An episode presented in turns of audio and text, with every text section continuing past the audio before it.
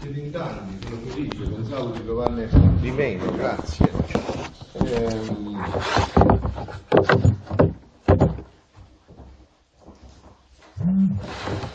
Mi dai un po' l'omelia che c'è un evento molto bello, io vorrei sapere un attimo prima una domanda veloce, chi di voi legge già gli scritti di Luisa, mi alzi la mano, chi li legge già? Ecco bene, diversi li leggete già, li conoscete, avete letto una buona parte o qualcosa ancora? Eh? Per esempio i volumi li avete letti tutti, qualcuno li ha letti tutti i volumi? Beh, le ore della passione, le, le, le fate le ore della passione? Vedo che ci sono tanti nuovi, Maria Franca, bello, bene. Allora sei diventata ancora più brava di quella che conoscevo, Maria Franca. Brava. Allora, ehm, mi voglio introdurre perché c'è stato proprio ieri l'altro ieri, oggi è giovedì, lunedì a Corato è andato Radio Maria e quindi c'è stata la celebrazione della Santa Messa che ha fatto proprio nella, nella chiesa dove c'è il corpo di, sì, prego, dove c'è il corpo di, di Luisa, eh, Santa, sì, Santa, Maria della Greca, ha celebrato la messa l'arcivescovo eh, Monsignor Picherri che ha, eh, ha citato poi proprio gli scritti, adesso voglio entrare un attimo attraverso questa, perché ha citato diciamo, le ore della passione, ma anche terminando l'omelia ha parlato proprio dell'atto di fusione, insomma, no? Eh.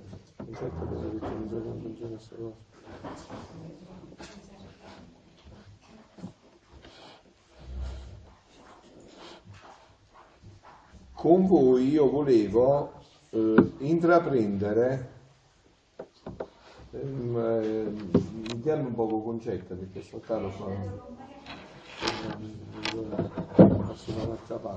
allora, eh, con voi mi volevo introdurre perché intendo entrare, eh, veramente io mi ero preparato perché pensavo che ci fossero più persone che già conoscevo, che conoscevano gli iscritti, quindi adesso devo un poco modificare la faccenda, no? Ma la modifico volentieri, insomma, no? Mi inserisco, eh, aspetta, no? Eh, quindi dicevo mi inserisco attraverso gli iscritti, però prima volevo parlarvi un attimo di questa omelia che ha fatto ieri eh, l'arcivescovo che è il responsabile di questa causa di beatificazione di Luisa e di tutto quello che ha messo a tutto questo. Dice la serva di Dio Luisa Piccarretta aveva il desiderio di essere salvata, per questo ella aderì pienamente alla volontà di Gesù servo ubbidiente al Padre sino alla morte di croce. Nell'orologio della passione Luisa commenta l'agonia di Semani con queste parole. Ti si fanno avanti tutte le ribellioni delle creature e quel fiat voluntas tua, che dovrebbe essere la vita di ogni creatura, che dovrebbe essere la vita, che dovrebbe essere la vita di ogni creatura, lo vedi quasi da tutti respinto e invece di trovare la vita, essi trovano la morte. E tu volendo dar la vita a tutte, le, a tutte e fare una solenne riparazione al Padre per le ribellioni delle creature di quelle, cioè sottraendosi alla volontà di Lui, vanno perdute, per ben tre volte ripeti, Padre, se è possibile passi da me questo calice. Questo calice per me è molto amaro, però non mea voluntas sed tua fiat. Quindi cita un passo, poi ne cita ancora un altro che non vi leggo e poi alla fine conclude dicendo Carissimi, è davvero un dono conoscere e amare Gesù come ha fatto la serva di Dio Luisa Picarretta. Imitiamola intonando così la nostra giornata. Oggi Gesù, nella tua divina volontà, vieni ad amare in me le persone che incontrerò, a camminare nei miei passi, a guardare nei miei occhi, a lavorare nelle mie mani, a parlare nelle mie parole. Questo è l'atto di fusione, quindi diciamo eh, questo è un evento eh, particolarissimo perché ormai l'arcivescovo che è il promotore, il responsabile della causa di beatificazione, in una messa pubblica celebrata ci dà ufficialmente ormai gli scritti, sia l'orologio della passione e sia anche gli scritti perché l'atto di fusione che abbiamo letto è contenuto negli scritti di Luisa, no? E adesso ci inseriamo un attimo proprio partendo da questo negli scritti di Luisa. Allora, per chi eh, è la prima volta o così ha sentito marginalmente parlare di Luisa Picarretta, voglio subito sgombrare il campo da... Mm, mm, come dire, da um, situazioni che non potrebbero subito inquadrare con chiarezza la faccenda. La faccenda sta così, quello che Gesù ha detto a Luisa non l'ha detto a nessuno. Quindi scopriamo il campo dopo, non potete farmi più questa domanda. Non l'ha detto a San Francesco, non l'ha detto a Sant'Antonio, non l'ha detto a Padre Pio, di cui io porto il nome, quindi lo conosco, no? Se gliel'avesse detto ve l'avrei detto, non l'ha detto, non ne ha parlato a nessuno. Questo di cui parliamo lo conosceva Adamo ed Eva prima del peccato originale, col peccato originale ne hanno perso memoria e da allora in poi non è entrato più nel mondo se non attraverso chi? Maria Santissima. Senza dubbio, no? Che invece viveva solo questa vita. Infatti la meditazione che io mi ero preparata stamattina, anche interloquendo con voi, ma adesso la variamo un poco, piano piano la dipaniamo nel tempo in cui ci incontreremo, la meditazione che io mi ero preparata era questa, far vedere che la divina volontà è il modo con cui oggi va letta tutta la Sacra Scrittura, tutto il magistero della Chiesa e tutte le apparizioni private già riconosciute o in fase di riconoscimento. Perché questo è il centro di tutto. E su questo non ci può essere né ombra di dubbio né tema di smentito. O è così o non è. Non ci sono vie di mezzo. Eh? O è così o è non è. Cioè chi entra in questi scritti, poi col percorrere degli anni, deve arrivare chiaramente a questa chiarezza di fondo. Perché non è che lo dico io, è Gesù che lo dice, in quanto questi scritti non sono gli scritti di Luisa, sono gli scritti di Gesù ed è Gesù che lo dice. Io ho fatto un ritiro ai sacerdoti dove ho eh, fatto vedere con chiarezza tutto questo. Cioè entrare in questi scritti credendoci significa ribaltare la visione e la vita, però partendo da un punto fondamentale eh, non ho visto la mia borsa, dove sta la mia borsa azzurra che ho portato? Fatela dare un poco, vedi un poco dove l'hanno messa, che mi serve, me lo portano qua. Allora, partendo da un punto fondamentale, cioè questi scritti quindi sono gli scritti di Gesù. Luisa è solo uh, uno strumento che Gesù utilizza, ma rifermiamoci un attimo su quel concetto che avevo espresso all'inizio, no? Allora, questo dono della divina volontà, che è un dono, quindi un dono non è che si può conquistare, ci possiamo disporre, ma poi è Dio che ce lo deve donare. Noi possiamo creare le condizioni, ma è un dono. Da parte nostra c'è, diciamo, la possibilità di creare queste condizioni. Questo dono era il dono per eccellenza con cui l'uomo era stato creato. All'inizio l'uomo era stato creato proprio così, in questo modo. Cioè in questo modo l'uomo era stato creato. E anche qua poi vi farò vedere nel percorso che faremo insieme che anche tutti questi doni che la teologia, la, la mistica classica già conosceva, che la mistica classica già conosceva, eh, sono tutti doni di cui Gesù ne riparla in questi scritti, ma riportandoli tutti però al dono dei doni che è la divina volontà. Eh, quindi mh, mm, questo dono era il dono connaturale alla natura umana. La natura umana era stata creata così, cioè era stata creata con questo dono, che vi voglio semplificare con un esempio che io porto sempre, è semplicissimo, no? Quando Dio ci ha creato, un esempio molto attuale per tutti voi oggi, per tutti noi oggi, quando Dio ci ha creato, ci ha creato donandoci, quando Dio ci ha creato, ci ha creato donandoci eh, con un cavo USB. Eh, avete l'immagine del cavo USB? Bravissimo. Eh, no, no, è, è serissimo, eh? Insieme alla creazione ci ha dato il cavo USB e ha eh, predisposto due entrate. Una era nel nostro fianco, dove entra un'entrata del cavo USB, e l'altra era nel fianco del, di Dio. Quindi eravamo connessi 24 ore su 24. Quindi non eravamo Dio per natura, e si vede che non siamo Dio per natura, è così evidente, insomma, eh. Però lo diventavamo per partecipazione. Potevamo partecipare di Dio ogni volta che volevamo, in ogni atto. Quindi non c'era più neanche quella differenza tra eh, eh, naturale e spirituale. Mangiare un piatto di pasta asciutta valeva tanto quanto eh, un atto spirituale che voi volete. Perché noi eravamo sempre connessi con Dio. Un atto tanto vale quanto vale chi lo fa, è vero? Un atto ha un valore, tanto ha valore quanto ha valore chi lo fa.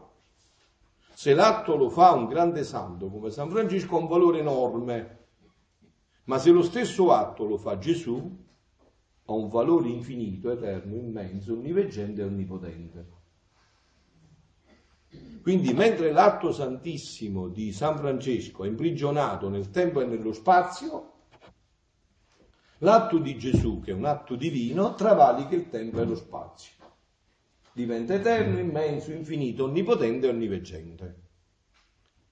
Oh, allora io sono qua perché io ero partito, avevo detto, pensando che c'era un gruppo più esiguo e sono felicissimo invece che sia così numeroso. Speriamo che infiammate tutto Roma poi di questo perché Roma dovrà poi portare questo dono anche a Gerusalemme, no? lo dice Gesù negli scritti, no?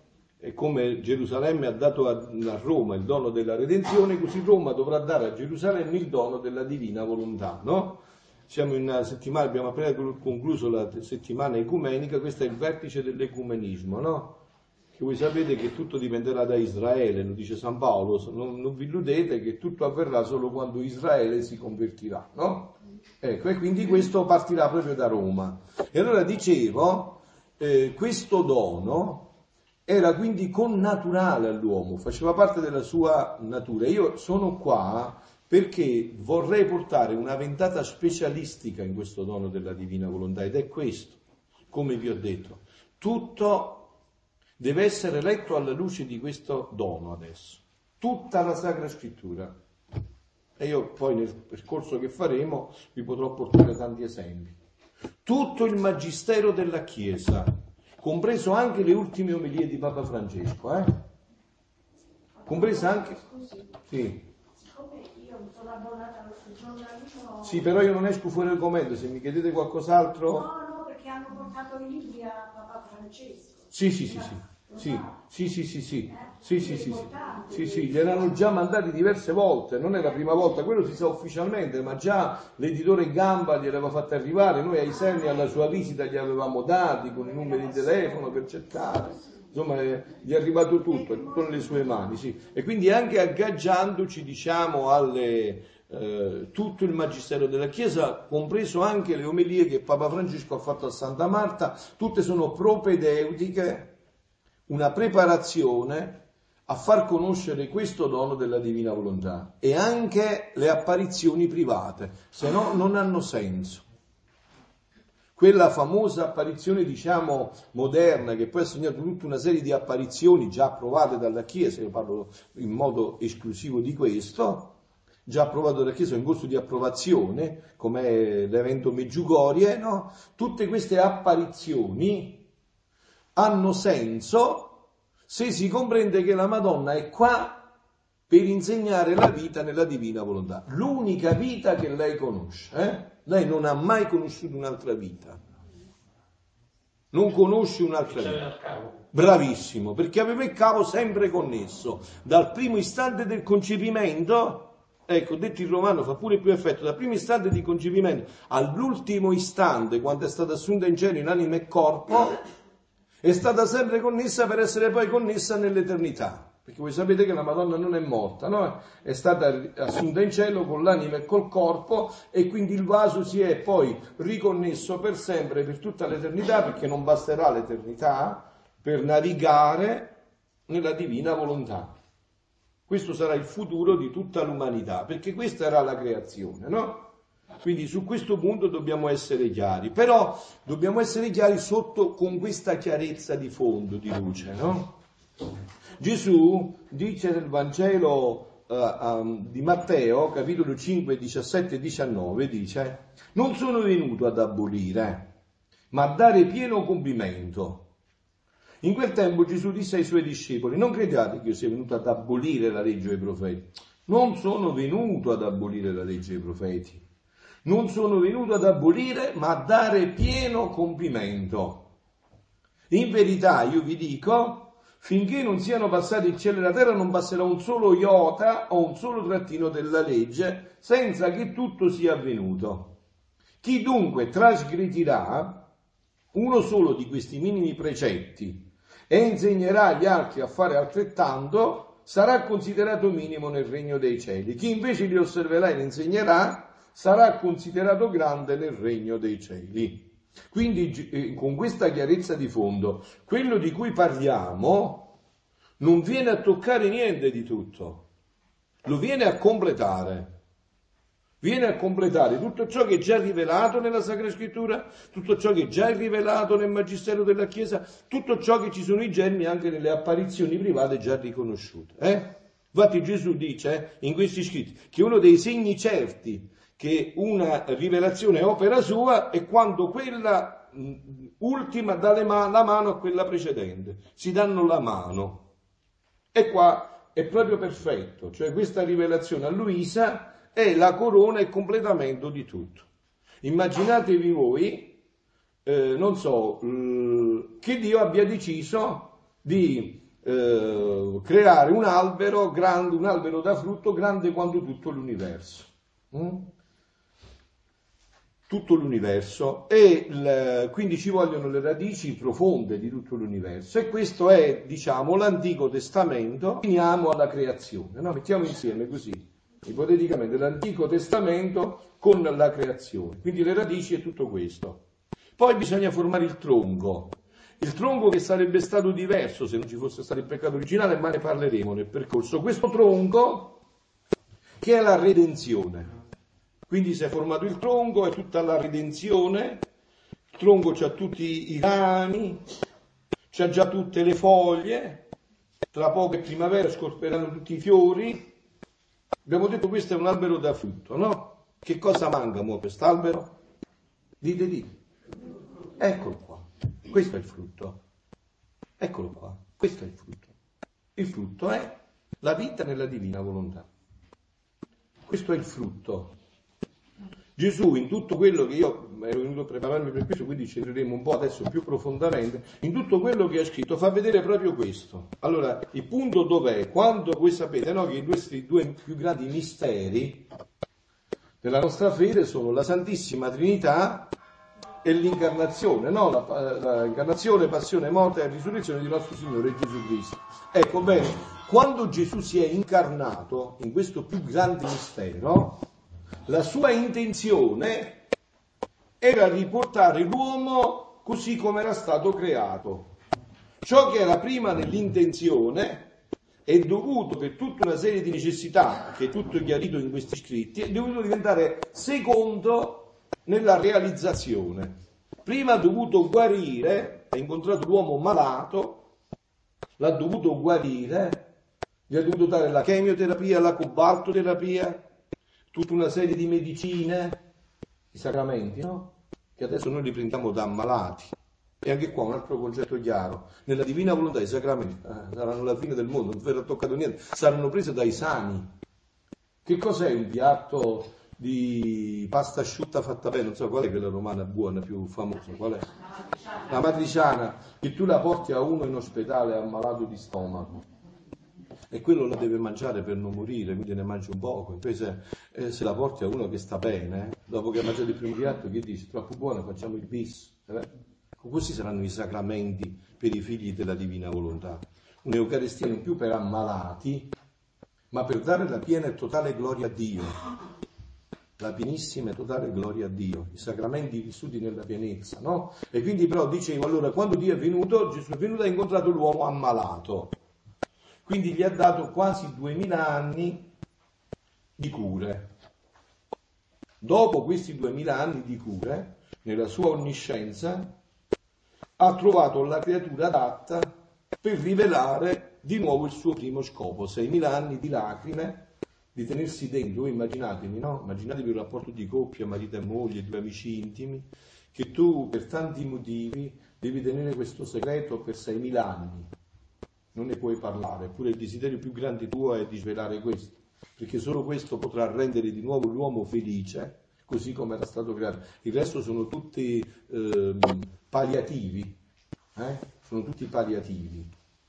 Ciò che guarirà l'uomo alla radice, ciò che eh, eliminerà per sempre l'operato di Satana nell'umanità, io sono esorcista della mia diocesi, no? E però io vi dico che cioè, gli esorcismi, sono dei palliativi, insomma, delle aspirine, quando li fai forte del colbalto, delle chemio, ma per eh, tagliare definitivamente le gambe a Satana e toglierlo dall'umanità, devi ritornare il regno della divina volontà. E anche qua, una piccola parentesi, per sgombrare il campo da tante infiltrazioni, no?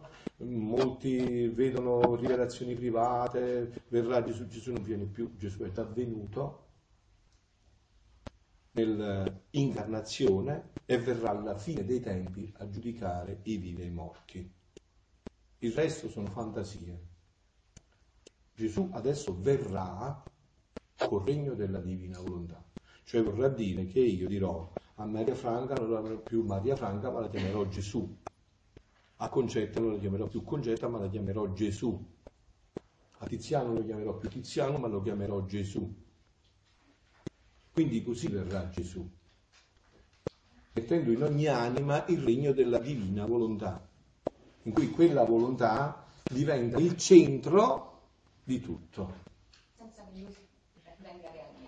Questo sarà la venuta, l'ho detto già, questa sarà la venuta realmente, realissimamente. Questa è una venuta realissima, non è una cosa misteriosa, questa è reale. Cioè, tanto che io dirò, non sono più io che vivo, è Gesù che vive, vita più reale di questo si muore. Cioè, è realissimo. No, questa è la parusia. Verrà dentro di me, verrà dentro di te più parusia di questa, cioè la parusia piena questa. Questo è il regno. Questo è il regno della divina volontà, questo è il regno che Dio porterà nell'umanità. E voglio fare una premessa eh, che ci serve per noi. Ma in tutto questo piano, noi perché siamo qua? Questo ormai è un decreto, no? Decreto di Dio, cioè significa incancellabile, infallibile. Non è che è condizionato quando Dio ha deciso di incarnarsi, si è incarnato indipendentemente da tutte le condizioni, l'impero romano, una corruzione all'ennesima potenza, un piccolo resto Israele che lo aspettava ma molto corrotto, un proprio un brevissimo, un piccolissimo numero che ha risposto alle sue chiamate, due pastori e due o tre magi pagani che sono arrivati, ma Dio non ha tenuto presente questo. Aveva decretato ed è venuto. Lo stesso è per il regno della divina volontà, perché era una sola, un solo decreto, i due atti. Di cui vi ho detto il primo nell'intenzione era proprio questo. Quindi questo regno è già decretato, è indipendente dalle condizioni. Quindi non abbiate paura dell'ISIS, eh, delle guerre, dei terremoti, eh, di tutto ciò che vuole iniettare paure. No, no, è indipendente. Dio fa il suo corso. Dio fa il suo corso.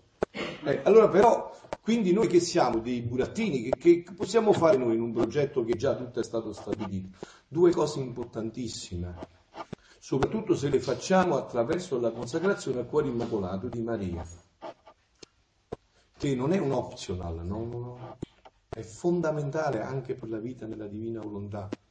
Se voi adesso avete Maria Franca qua che ha fatto il gruppo di preghiera della divina volontà, lo deve al fatto che si è consacrata al cuore immacolato di Maria. Attraverso questa consacrazione ha conosciuto poi la vita nella divina volontà.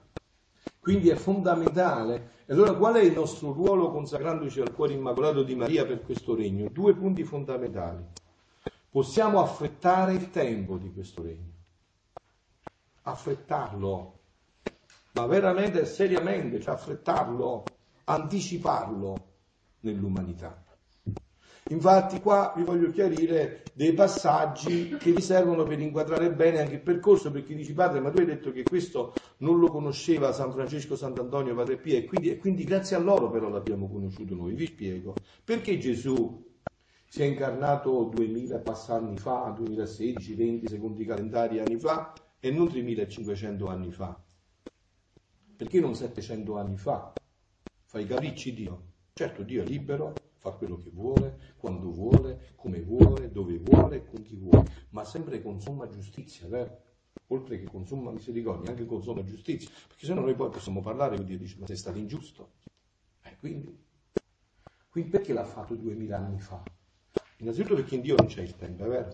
Il tempo eh, è una dimensione, diciamo, difettosa che esiste in noi, in Dio non c'è il tempo, è sempre tutto presente, tutto attuale, no? Quindi in Dio non conta il tempo, conta un'altra cosa, le preghiere, i sacrifici, poi per la divina volontà gli atti, ma diciamo la preghiera, i sacrifici, sto parlando della prima fase, prima dell'incarnazione di Gesù, no? Allora Dio aveva stabilito ab eterno che quando l'uomo, dopo del peccato, avesse raggiunto un certo numero di preghiere, un certo quantitativo di preghiere, di sacrifici, di offerte, quando tutti gli attributi di Dio, sapete l'equilibrio, la bontà, la misericordia, la giustizia, si fossero in perfetto equilibrio, in quel momento Dio si poteva incarnare. Allora quindi perché si è incarnato duemila anni fa? Perché tutti i sacrifici di Abramo, di Sacco, di Giacobbe, di Isaia, Geremia, i Maccabei, i profeti, e non erano sufficienti. Non erano sufficienti. Ci sono voluti 15 anni di atti divini, fatti da Ah, da Maria Santissima. 15 anni di atti divini, perché la Madonna dal primo istante del concepimento ha iniziato a fare atti divini. E, e non mi dite perché, ma, ma una al momento del concepimento capiva. Stai parlando dell'Immacolata, mi spieghi insomma, dai. Certo che era fatto in piena coscienza completamente, no? Anche Eva era immacolata, a un certo punto ha interrotto il percorso, invece Maria lo ha cresciuto, no? Qui sono avuti 15 anni di atti divini, 15 anni di atti divini e questo ha creato, questi 15 anni, hanno creato uno sconto del 50%. C'è un passo molto bello, in, eh, ho detto io leggo tutto nella luce della divina volontà, eh? quindi c'è un passo molto bello negli scritti di Maria Valtorta, l'Evangelo come mi è stato rivelato, che io conosco, ho letto, ma lo leggo solo alla luce della divina volontà, io però vi ripeto, per me tutto ormai è questo punto unificatore, no? C'è un passo in cui eh, la Madonna sta parlando con sua mamma, Sant'Anna, è piccolina, e gli chiede, dice, ma cosa dicono le scritture? Quando dovrebbe venire il Messia? E la mamma gli dice, eh, ci vorranno ancora un 30 anni. E, mamma mia, così tanto tempo. E se io, dice, mi, chiude, mi, chiude, mi chiuderei, mi chiudessi, ecco, mi chiudessi in un convento, se io mi chiudessi in un convento, e la farei preghiere, offrirei penitenze, eh, potrei abbreviare il tempo.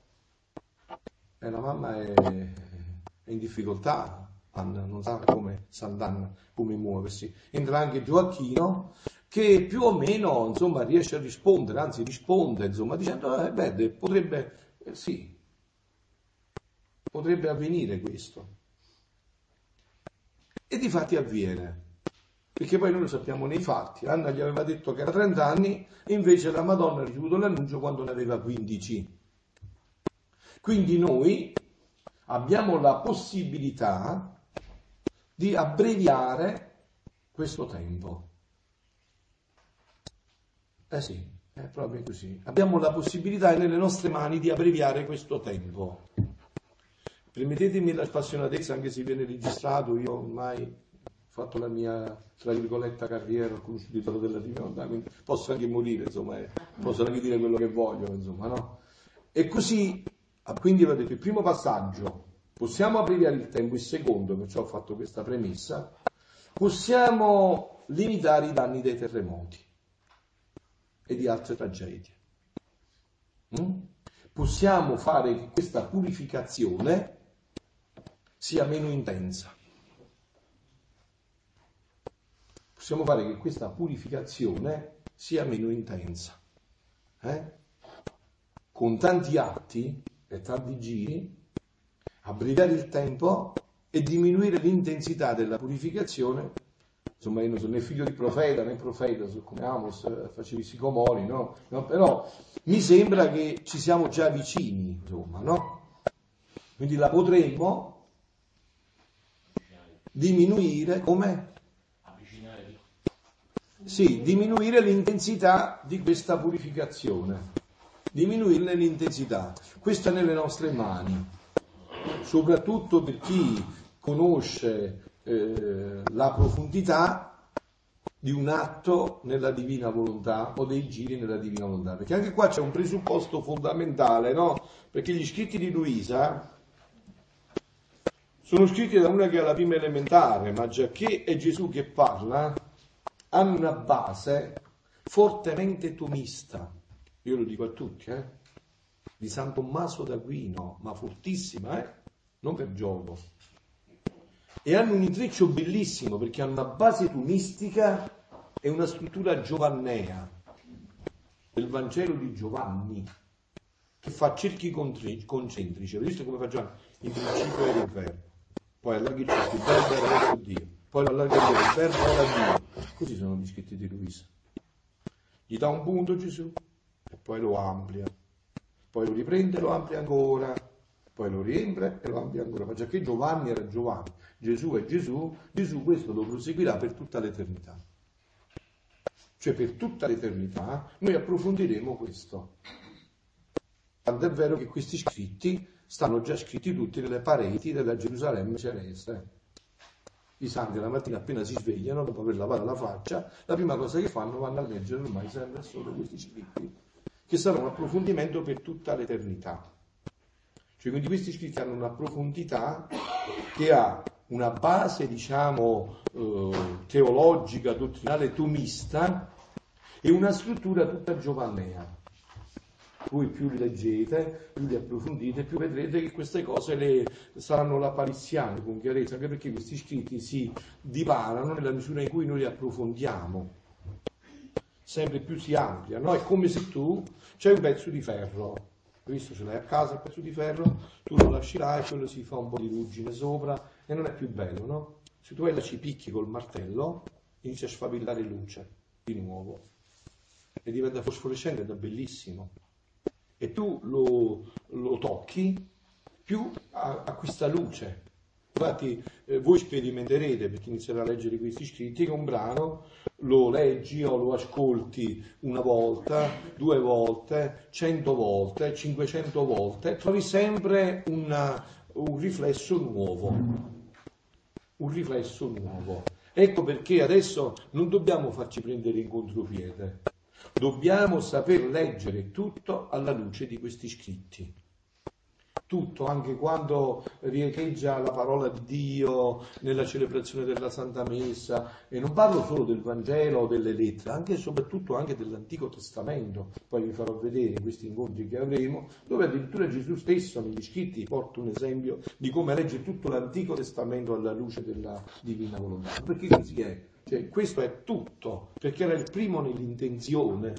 Nell'intenzione di Dio c'era questo, quindi tutto deve ritornare in questo.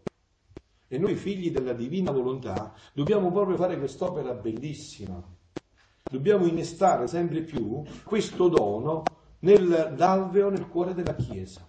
Io sono qua per questo, no? Io sono sacerdote della Chiesa cattolica eh, a cui eh, mi prendo un po', ce l'hai qua, nel meglio dove hai scritto quelle parole del, del documento.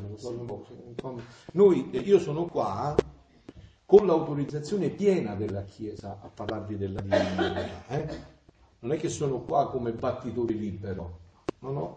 sono come sacerdote della Chiesa Cattolica di una piccolissima comunità, ma questo non ha importanza è piccola o grande, però una piccolissima comunità che ha gli statuti riconosciuti dal vescovo della diocesi e quindi dalla chiesa ufficiale, perché voi sapete che il vescovo della diocesi è un papa, no? Qua è il papa di Roma e il vescovo di Roma, no? riconosciuti avendo come carisma proprio il dono della divina volontà. E eh, questo è, per dirvi questo vi dico che cosa è avvenuto anche per quanto riguarda la divina volontà. Quando noi abbiamo dovuto, sì, sì, quando noi abbiamo dovuto muovere la, eh, diciamo, dare un assetto definitivo alla nostra comunità, il vescovo precedente a questo, già che avevamo avuto una visita canonica e il relatore della visita, della visita, canonica aveva dei problemi riguardo a questi iscritti perché dice ma inserire in una comunità nuova questi iscritti che ancora... E allora il nostro vescovo, che è una persona rettissima, ha scritto a Roma la congregazione per gli istituti di vita consacrata per chiedere se noi potevamo inserire nello statuto e nella lettura nostra della vita comunitaria gli iscritti di Luisa Picarretta. E la risposta della congregazione della fede è stata questa. Circa infine l'ultimo punto, questo è il vescovo nostro che sta scrivendo a Roma, eh? quando Roma ha parlato la causa è finita. Eh? Circa infine l'ultimo punto riguardante l'opportunità di usare gli scritti di Luisa Picarretta per la lettura spirituale e nello statuto, visto che dal 1994 tra gli scritti sono stati dichiarati dalla Congregazione per la dottrina della fede non contrari alla dottrina cattolica, non dovrebbe sussistere un'espressa proibizione. E quindi in seguito a questo noi abbiamo potuto inserire questo dono nella Chiesa attraverso la nostra piccola comunità, perché questo adesso è patrimonio della Chiesa. Vi ho detto l'ultimo sigillo è stato questa omelia dell'arcivescovo Picherri fatta l'altro giorno ha corato per far capire sempre più che ormai questo deve essere conosciuto da tutta la Chiesa. Non c'è più tempo da perdere.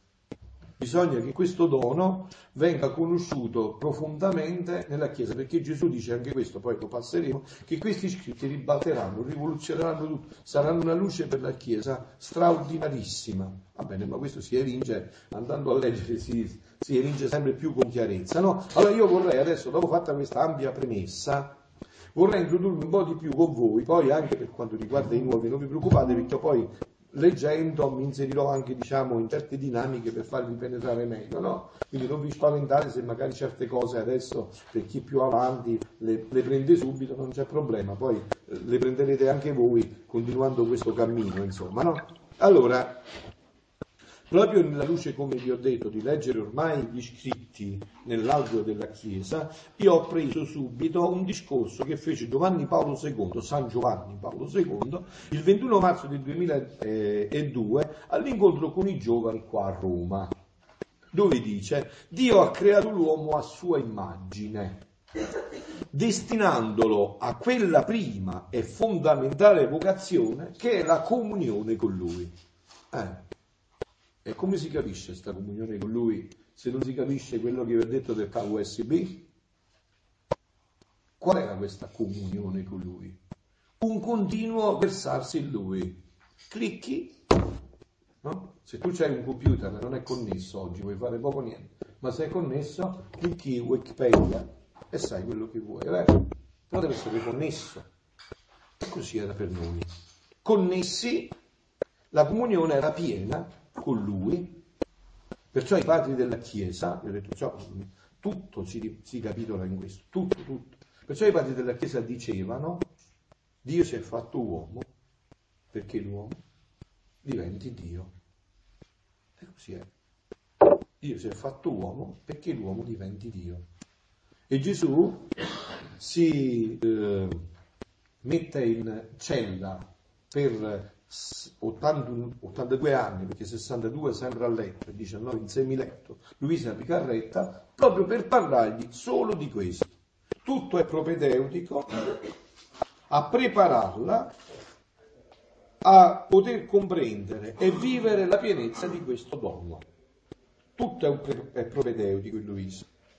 Gli fa fare tutta l'escalation della mistica classica, fino a portarla al matrimonio spirituale, quello che conosce San Giovanni della Croce, Santa Teresa d'Avila, San Pio da Pietrelcina, Santa Faustina Coasca, tutti quelli che volete, insomma, no? Per portarla alla pienezza di questa via, per poi fargli fare il salto definitivo e infinito della vita nella divina volontà. No? Quindi eh, questo con cui inizia questo discorso Giovanni Paolo II ai giovani qua a Roma dice Dio ha creato l'uomo a sua immagine destinandolo a quella prima e fondamentale vocazione che è la comunione con lui. In questo consiste la più alta dignità dell'essere umano. Questa è la dignità dell'uomo, che deve diventare Dio. E voi capite che in questo percorso, no? il nodo centrale, voi vi ricordate il credo no? che professate ogni domenica? Eh, nel centro del credo, che cosa c'è nel cuore? Lo snodo quale? Quando a Natale ci siamo messi anche in ginocchio, qual è? È la Madonna, è eh? Lo snodo è la Madonna. I padri la chiamavano il collo, no? La testa, che sarebbe col corpo se non ci fosse il collo che collega tutto, no? Lo snodo è la Madonna. Ecco, io vi ho detto, Dio si è fatto uomo perché l'uomo si faccia Dio. Questo passa attraverso il cuore immacolato di Maria. Perché Dio non si poteva fare uomo, se non passando per il cuore immacolato di Maria.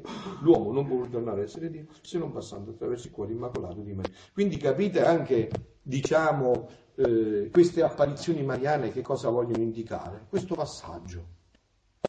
Per ritornare a vivere nella vita della divina volontà dobbiamo fare che la Madonna sia la nostra maestra, oltre che mamma perché quello già lo è, no? Mamma eh, senza dubbio, no? Ma maestra possiamo decidere anche di non prenderla, eh? possiamo decidere anche di non prenderla come mamma purtroppo, ahimè. Ma questo è il percorso fondamentale per ritornare alla vita nella divina volontà.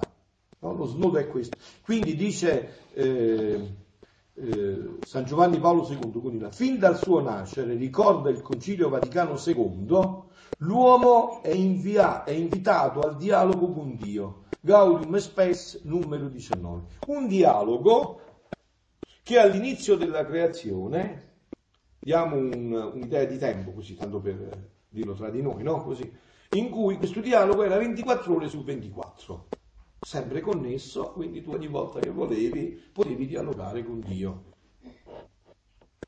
Quando è finito questo dialogo? Quando l'uomo ha deciso di sconnettersi, di togliere il suo cavo USB, tanto è vero che dopo che cosa è successo? E anche qua poi ne parleremo in questi incontri. Che cosa è successo? Che l'uomo è diventato un altro, Dio è rimasto lo stesso. La sera hanno mangiato la pizza insieme, hanno preso il caffè, Dio e Adamo, vi ricordate, no? C'è scritto nella Bibbia prima, hanno mangiato la pizza, hanno mangiato insieme, hanno preso il caffè, la mattina Dio l'ha dato a trovare e dice, Adamo, allora ti è piaciuta la pizza? Ho paura e mi sono nascosto. Non è possibile, io sempre mangiato la pizza insieme, il caffè, siamo così bene insieme, ma hai paura, di che hai paura? Da dove viene questa paura? Dall'esserci sconnesso, cioè da aver preso dall'albero da cui non si poteva mangiare. State attenti anche perché ho detto tutto, tutto, tutto, tutto, tutto, tutto, tutto, tutto nella luce della divinità deve andare a essere riletto. Tutto è necessarissimo, è urgentissimo. Che significa mangiare dall'albero che è nel centro del giardino? E poi eh, c'erano due alberi, l'albero della vita è vero, mi pare. Eh? L'albero del bene e del male. Dall'albero della vita si poteva mangiare a sazietà. E dove stava l'albero della vita? Mi sapete trovare nella Bibbia dove stava scritto? Dove stava? E l'albero del bene e del male? Al, bravo, al centro, stavano tutti e due al centro, perché l'albero del bene e del male era fatto per stare dentro l'albero della vita, sempre connesso, dentro. E quindi Dio gli ha detto, quindi quando mangi, sta attento, prendi sempre dall'albero della vita, cioè non fare mai un atto non prendendolo da me, ma prendendolo dal centro di te. Perché nel momento in cui farai questo, tu morirai e dirai che l'aborto da delitto lo farai diventare diritto. E dirai che due uomini si possono sposare come due donne. dirai, tante altre cose dirai quando mangerai dal tuo albero. Tante altre cose dirai, perché hai perso la luce che ti faceva vedere tutto con eh, divina, divina chiarezza essendo innestato con me, vedevi tutto con divina chiarezza. Quindi vi voglio bene, cioè entrare in questi scritti, adesso non è più, insomma, io ormai sono diversi anni, grazie a Dio, no? Ma mangio solo questo cibo, non conosco nessuno, proprio dimenticare gli altri cibi, non li conosco proprio più veramente. Per sforzare ogni volta, adesso anche stando in parrocchia, nel piccolo santuario, più in parrocchia, piccolo santuario, devo fare una prima parte, diciamo, di omelia un poco su questi punti, no? È uno sforzo enorme per poi passare tutto nell'altro punto, perché ormai, cioè, non, non può avere più, se chi ha conosciuto in, pro, insomma, in profondità questo dono, sente proprio l'urgenza, l'esigenza di far vedere tutto in questa luce, no? Tutto in questa luce tutto deve rientrare in questa luce. Quindi vedete anche questo albero del bene del male era un albero preziosissimo. Infatti Gesù dice la volontà umana è una cosa brutta la volontà umana. Oh, Dio ha fatto tutto buono, l'uomo l'ha fatto molto buono. La volontà umana è un capolavoro, è una potenza spirituale. Perché sì. è, è, il modo per cui noi possiamo collegarci a Dio, l'amore. Cioè, Dio è amore, e se però l'amore eh, deve essere cambiato. Come ti chiami tu? Paolo. Hai fatto teologia tu? No. Hai letto gli scritti allora? No, io allora, dicevo così,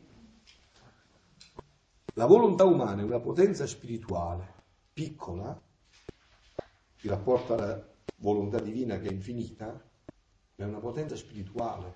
Quindi come potenza spirituale si poteva agganciare, connettere a un'altra potenza spirituale. Sempre, c'era sempre la possibilità di connettersi. Se non ci fosse stata questa, detto prima, non, ci, non c'era lo strumento per cui connettersi. Quindi la volontà umana è un dono. Tanto è vero che Gesù non ce la toglierà assolutamente. E il termine che noi usiamo di fare, a volte insomma, si usa perché nel linguaggio antropomorfico umano dobbiamo di farla morire, è un modo di dire per dire di renderla sempre fusa, sempre una con la divinità, ma deve essere bella viva. Eh, se una cosa è morta eh, non può fare più, invece deve essere viva, ma viva per essere per, per vivere in, per fondersi con. Questo è, lo, è il, eh, eh, il funzionamento del creatore per l'umana volontà.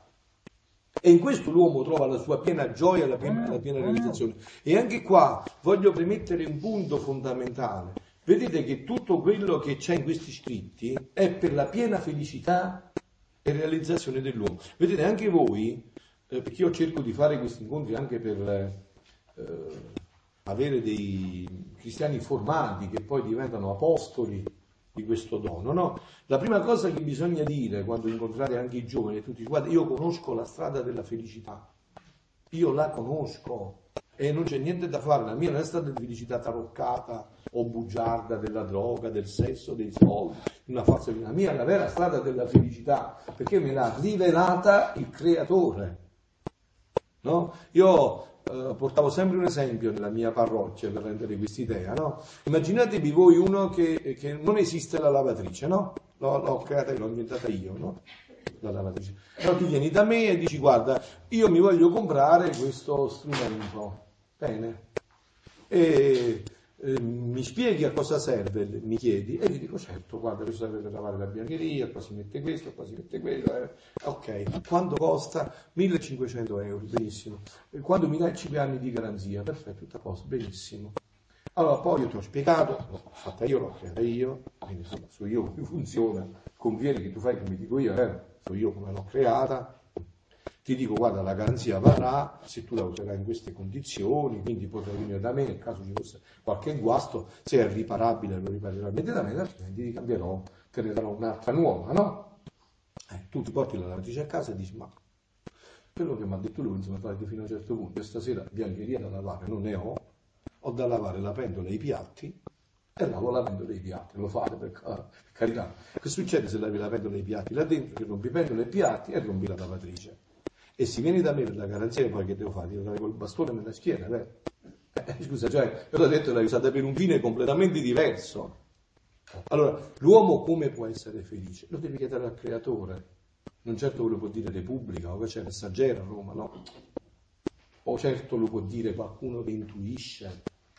Ce lo deve rivelare chi ci ha creato. E grazie a Dio ce lo ha rivelato. L'uomo per ritornare in questa gioia, in questa piena realizzazione, deve riprendere nelle mani la vita della divina volontà. E questo, adesso, questa possibilità, attraverso Luisa Picarretta, è rientrata nell'umanità. E anche qua c'è un altro punto che è di fondamentale importanza, che noi oggi abbiamo perso, no? Questo spirito corporativo, uno per tutti e tutti per uno, no?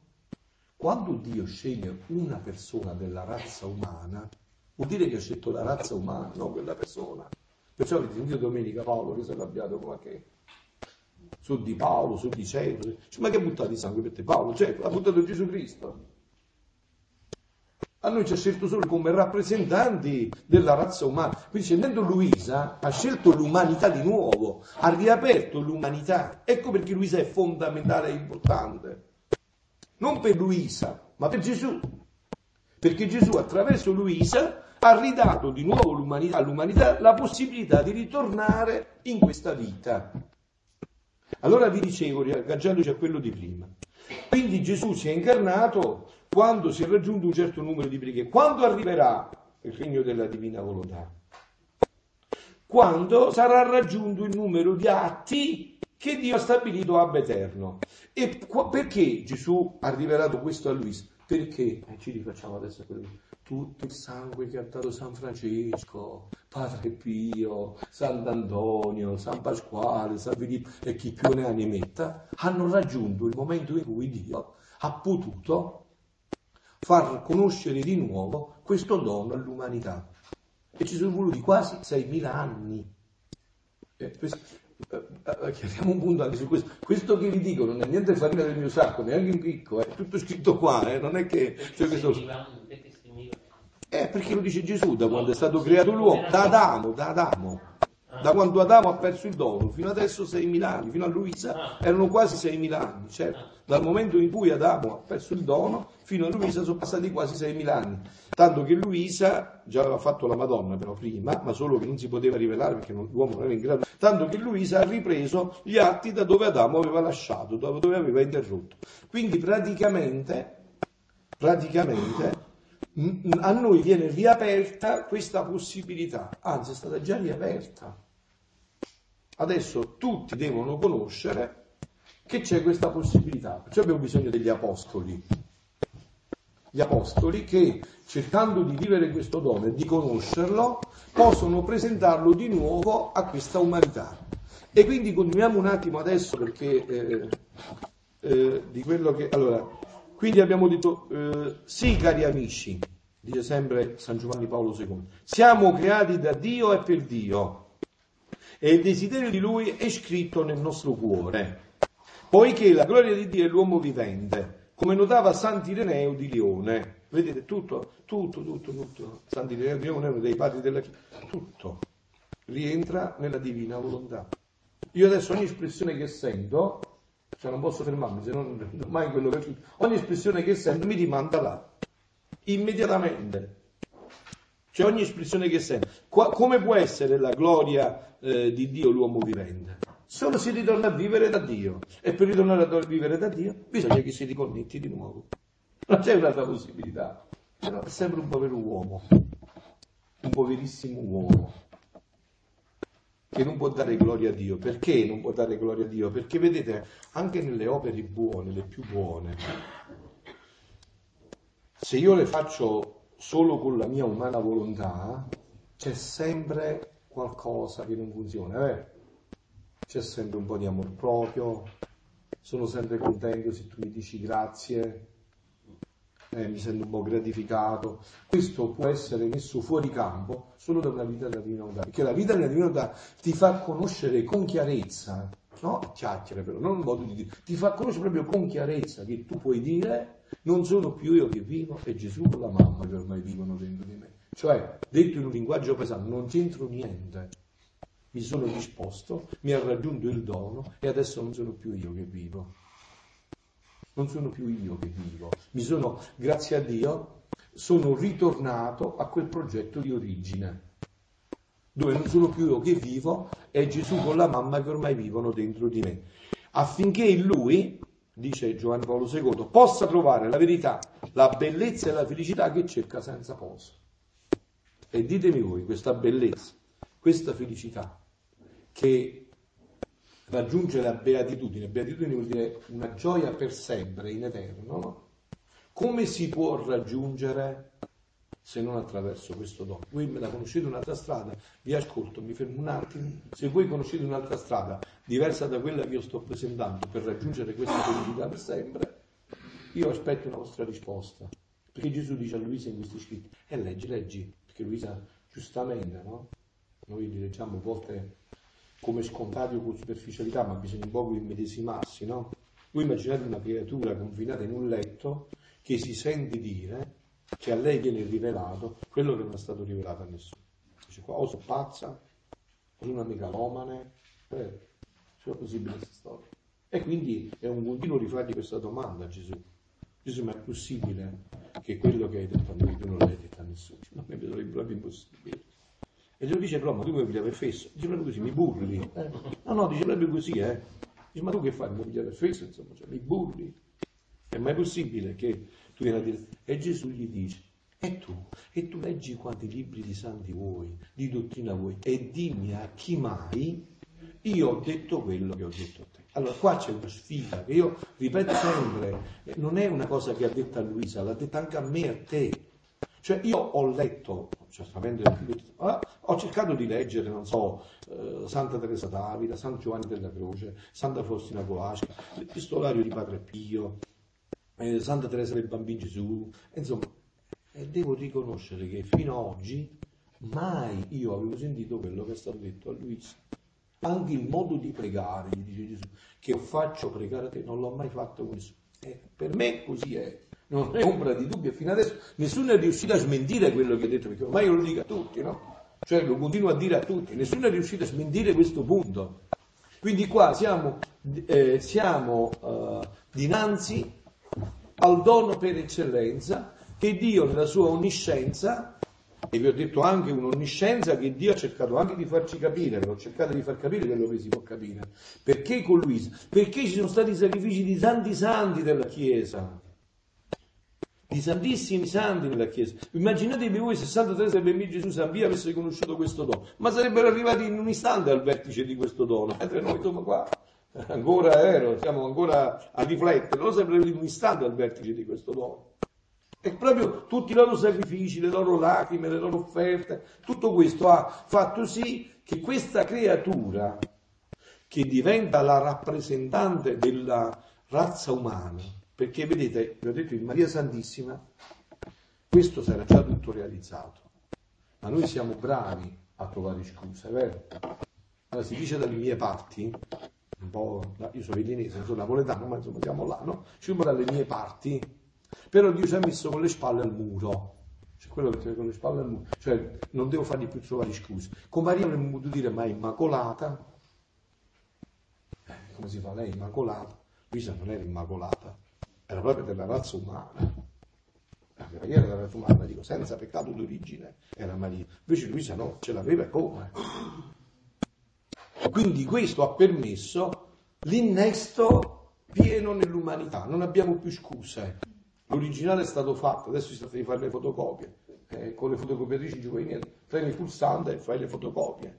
Adesso si tratta di immetterci in questo flusso di grazia infinito e quindi iniziare proprio a fare questa operazione, eh, a, a leggere tutto, a incontrare tutto attraverso questo. Che cosa sono questi scritti voluti da Gesù. Perché il cuore di tutto sta qua, eh? Luisa, senza questi scritti, a me non mi sarebbe interessato un fico secco. C'erano tanti santi che ho visto, senza questi scritti non mi sarebbe interessato un fico secco. Ma proprio niente, lo dico sinceramente, insomma, no? Tanto è vero che questi scritti a me mi hanno fatto dimenticare tutto, mi giugori, tutti andavano a mi giugare, non cioè, eh, tutto è propedeutico, tutto è propedeutico. Che cosa sono questi scritti voluti da Gesù? Pensate che Gesù addirittura ha curato i dettagli, anche il titolo. Non si è visto mai che un libro ha curato i dettagli anche del titolo. Perché già il titolo è un riassunto di tutto. Eh? Infatti, sapete voi come sono i titoli dei libri del cielo? Eh? Il regno del Padre nostro, della divina volontà, del fiat, chiamatelo come volete voi, insomma, perché poi si possono intercambiare le parole conoscendo. Eh? Il regno del fiat in mezzo alle creature, cioè qua, sulla terra, non là, là, cioè, fra pochissimo tutti, ma si tratta qua, il regno del fiat in mezzo alle creature. Poi questa parolina che io avevo sempre sottovalutato all'inizio quando avevo questi libri nelle mani, libro di cielo. È importantissimo questo, libro di cielo vuol dire che non c'è neanche una zolletta piccola di terra, se è di cielo è di cielo, no? Per esempio, se tu leggi eh, Castello Interiore di Santa Teresa d'Avila, Salita a Monte Carmelo di San Giovanni della Croce, l'Epistolario di Padre Pio, il Diario di Santa Faustina, Storia di un'anima di Santa Teresa Bello Gesù, meraviglie stupende, ho cercato di leggere, grazie a Dio, no?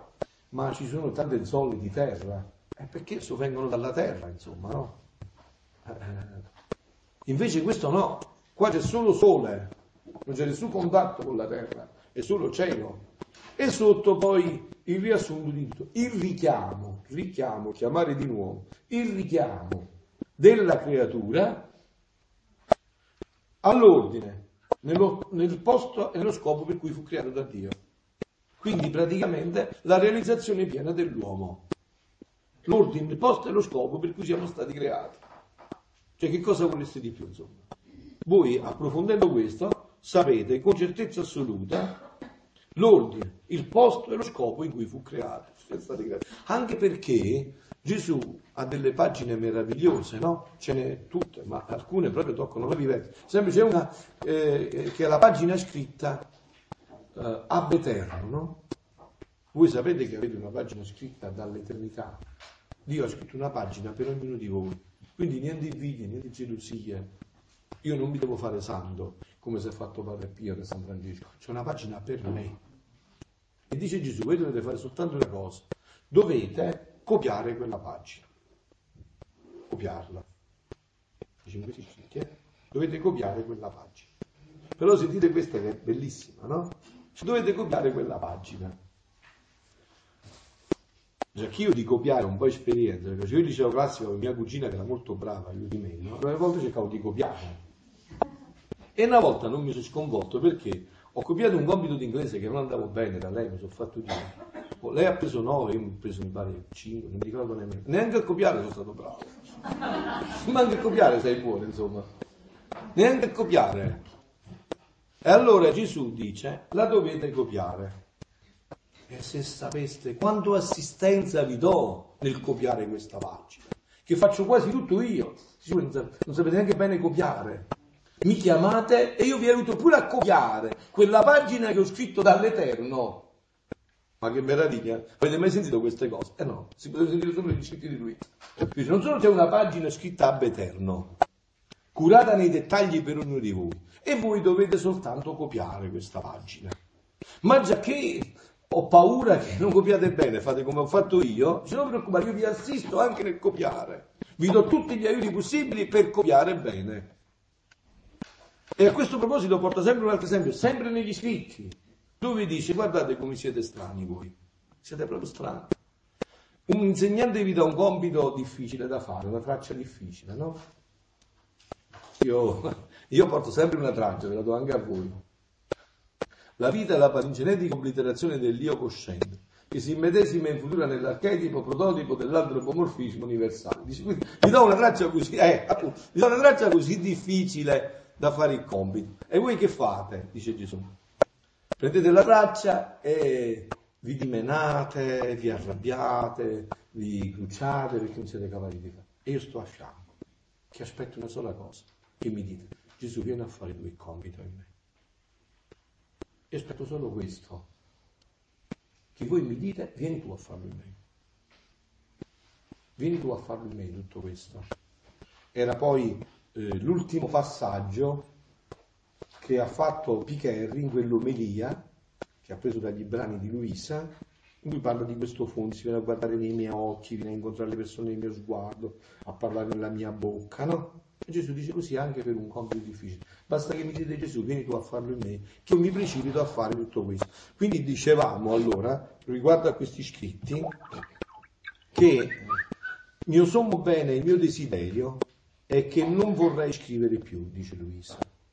Quanto mi pesa, se non fosse per timore di uscire dal tuo volere e dispiacerti, non lo farei. E vedete, anche qua c'è un sigillo nella vita di Luisa che a me immediatamente mi ha convinto poi, dopo un primo recalcitrare, quando ho avuto nelle mani questi scritti, perché c'è stato un mio forte recalcitrare all'inizio, un dramma mio interiore, che dicevo, ma insomma, da dove viene questa? Insomma, cioè, ho studiato tanti anni teologia, ho visto, ma questa da dove viene? Insomma.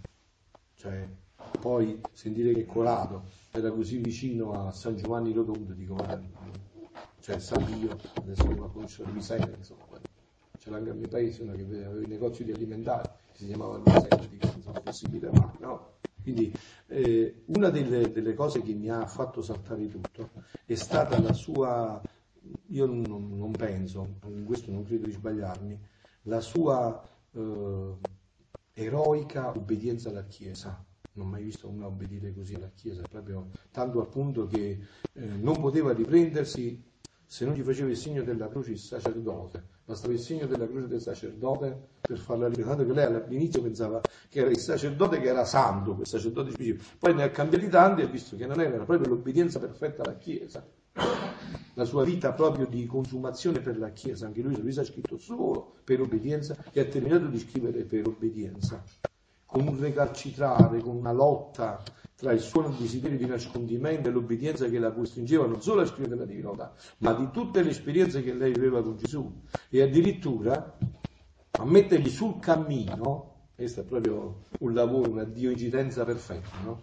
quando Dio cura pure i dettagli perché l'opera è troppo grande, a mettergli sulla strada Sant'Annibale Maria di Francia, che subito ha intuito che qua c'era qualcosa di eccezionale e gli ha detto che non doveva trascurare neanche una virgola, come ha detto lui Bruno Iota, anche una virgola poteva cambiare la faccenda, che doveva scrivere tutto completamente e Sant'Annibale l'ha ingiunto per santa obbedienza Ah, e ci abbiamo nelle mani la memoria dell'infanzia, perché Sant'Annibale gli ha ingiunto di rimettere tutto nella perfezione nel modo più completo possibile.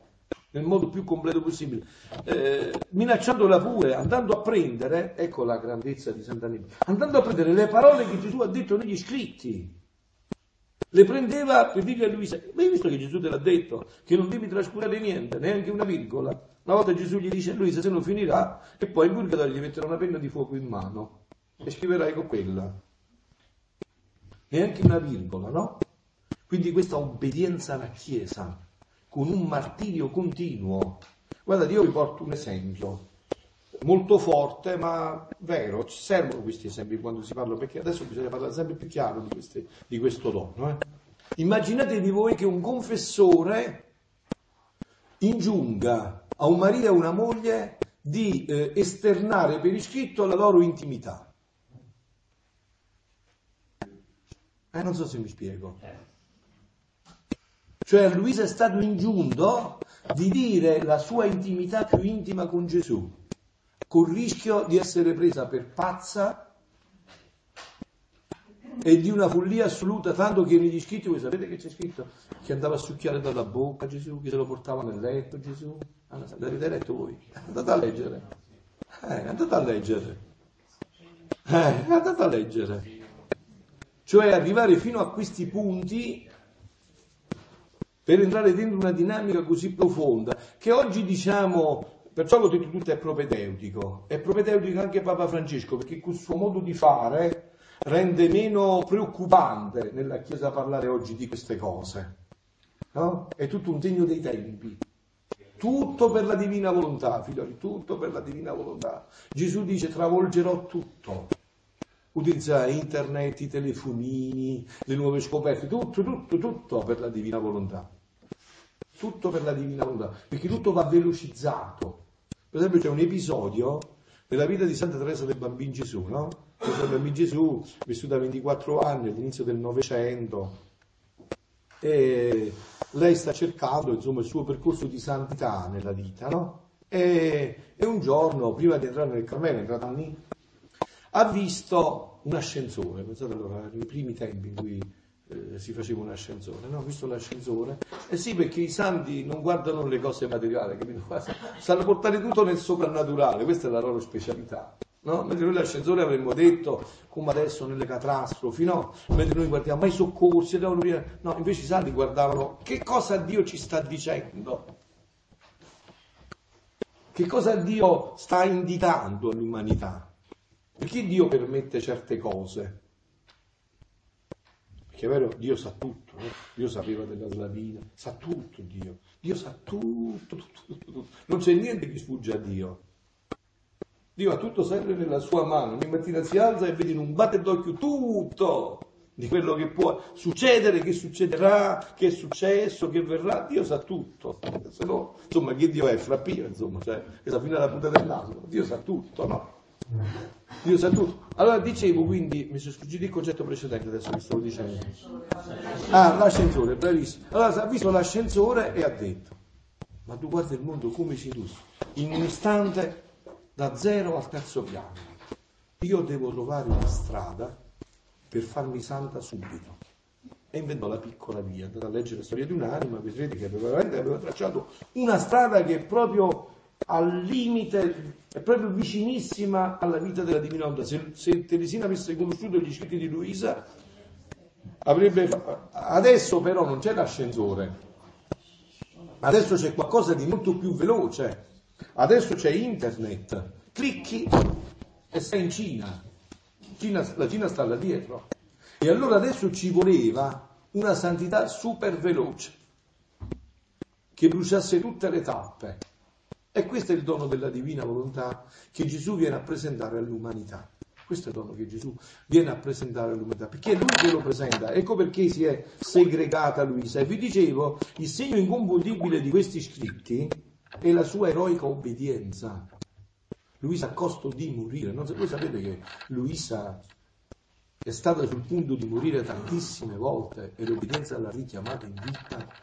Immaginatevi voi, una che non vede l'ora di riunirsi con Gesù, che sta a un millimetro da riunirsi e il sacerdote dice per santa obbedienza devi venire di nuovo. Eh, brava. È proprio, stato, è proprio il caso di mugugnare così, devi venire di nuovo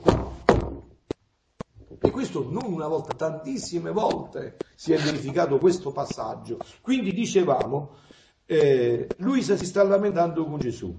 Se non fosse per timore di uscire dal tuo volere di dispiacerti, non lo farei. E lui, truncando il mio dire, ha soggiunto, tu non lo vuoi e io lo voglio. Quello che ti dico, e tu per ubbidire scrivi, per ora serve di specchio a te e a quelli che prendono parte alla tua direzione. No, ma qua vorrei comprare il campo da una cosa perché mi viene in mente adesso mentre parlavo, no? Cioè, ma quello quindi Gesù le ha imposto di scrivere a Luisa? No, il passaggio è un altro. E anche qua è passaggio nostro. Gesù gli ha chiesto a Luisa se voleva consegnargli la sua volontà. Questa è la nostra decisione. Io sono libero, questa è la mia somma libertà. Io con la mia somma libertà voglio consegnare la mia volontà. Questo è un atto di somma libertà, non solo, ma è un atto, diciamo, un'opzione fondamentale, una scelta di fondo, radicale, che io poi però devo confermare in ogni atto. E che se voglio, con la mia libertà, un atto pari, contrario, posso rinunciare quanto voglio. Fino a che siamo in vita, la porta non è mai chiusa, dice Gesù dietro le spalle. Quindi vi voglio bene, state attenti, qua ci sono automatismi, eh? Cioè, eh, devono essere chiarissimi i concetti. Ho detto qua c'è tutta una base tomista, tutto chiarissimo, insomma, no? Cioè, tutto conforme alla dottrina della Chiesa, perfettamente.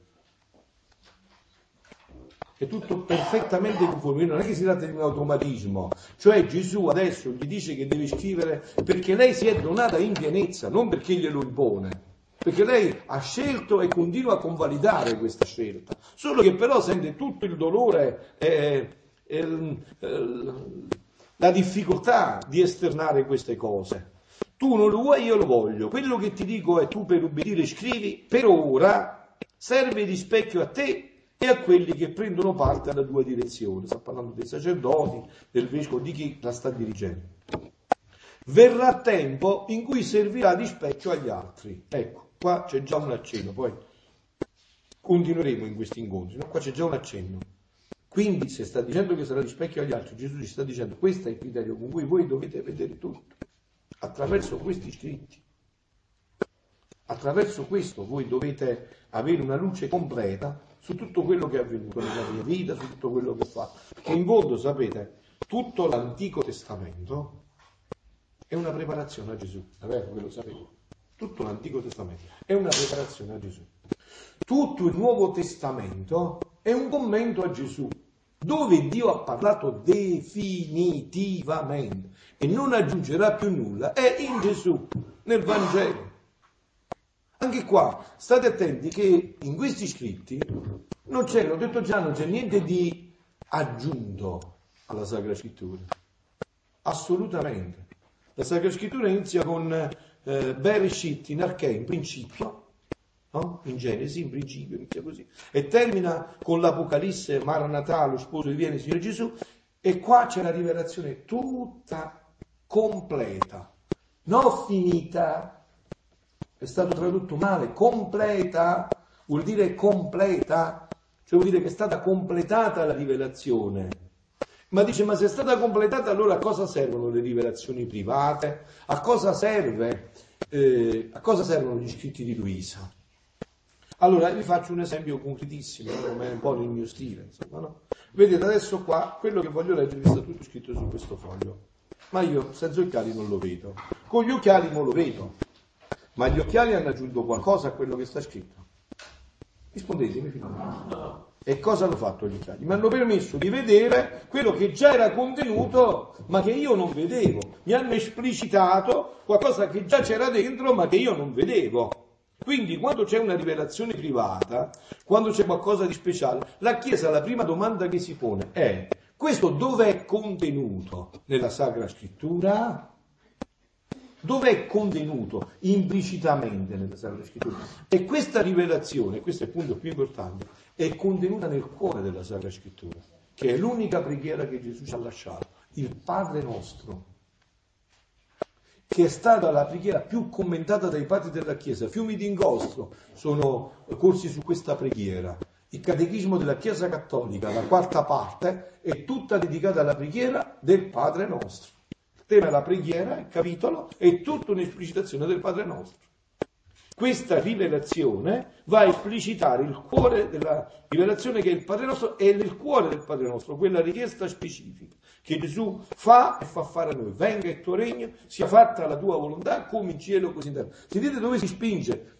Ecco perché vi ho detto, vedete, tutto, tutto poi si andrà a leggere così. Vedete dove si spinge Gesù nell'esplicitare questo? Dice, anche chi dice il Padre nostro, come ormai è la maggior, come per adesso è la maggior parte dei cristiani, senza sapere quello che chiede, ma già che la mia intenzione era quella di chiedere questo regno, anche senza saperlo stanno chiedendo questo regno. Senza occhiali. Eh, eh, brava, anche senza occhiali stanno chiedendo questo regno. E sono tutte busatine, dice Gesù, che fanno al cuore della Santissima Trinità.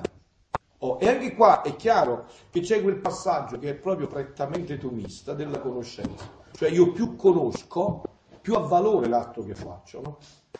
Eh, eh, sempre Gesù porta questi esempi.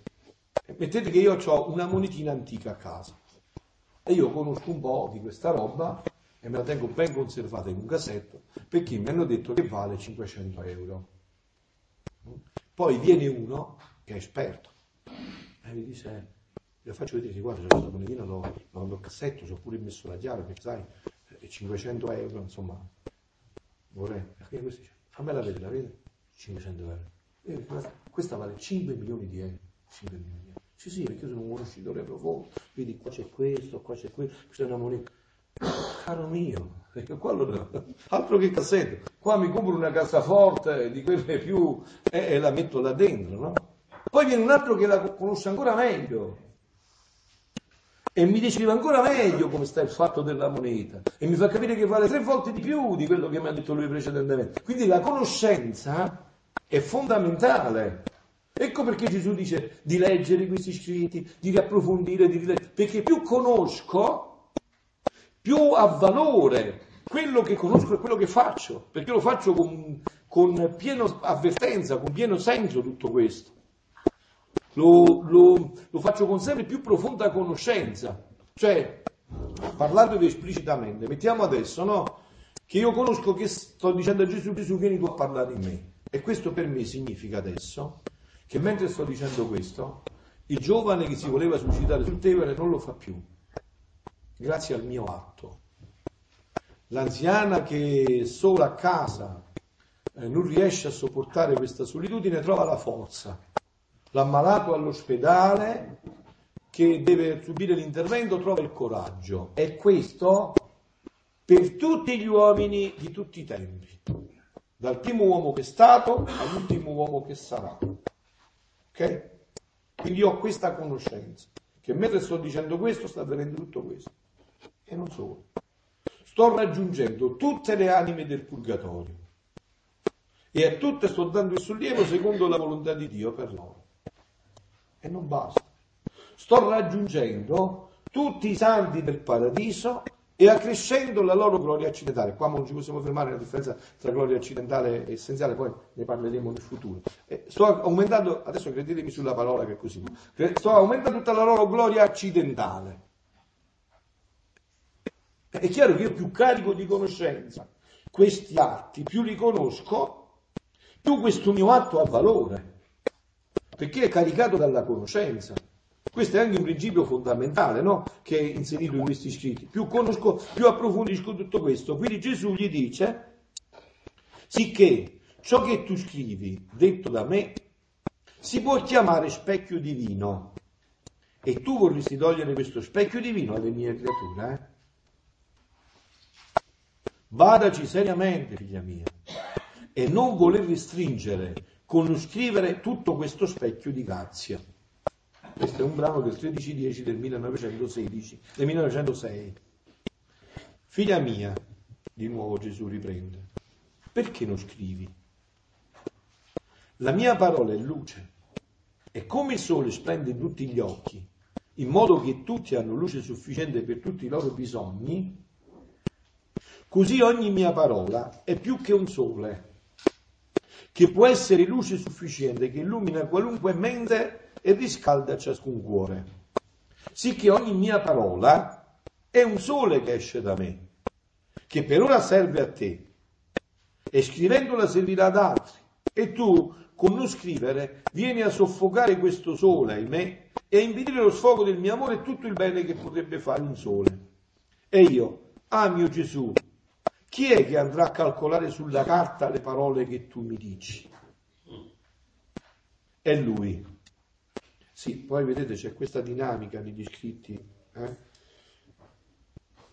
Non si tratta solo che quello che scrive Luisa è di Gesù, ma anche le domande che fa Luisa le risuscita Gesù. Perché sa che sarebbero le domande che avremmo fatto noi. È vero?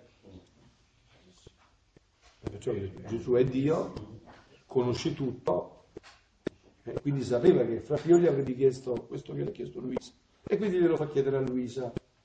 Così se voi leggete gli scritti, se voi leggete gli scritti, voi davvero diventate dei grandi teologi e cristiani adulti e maturi, troverete tutte le risposte.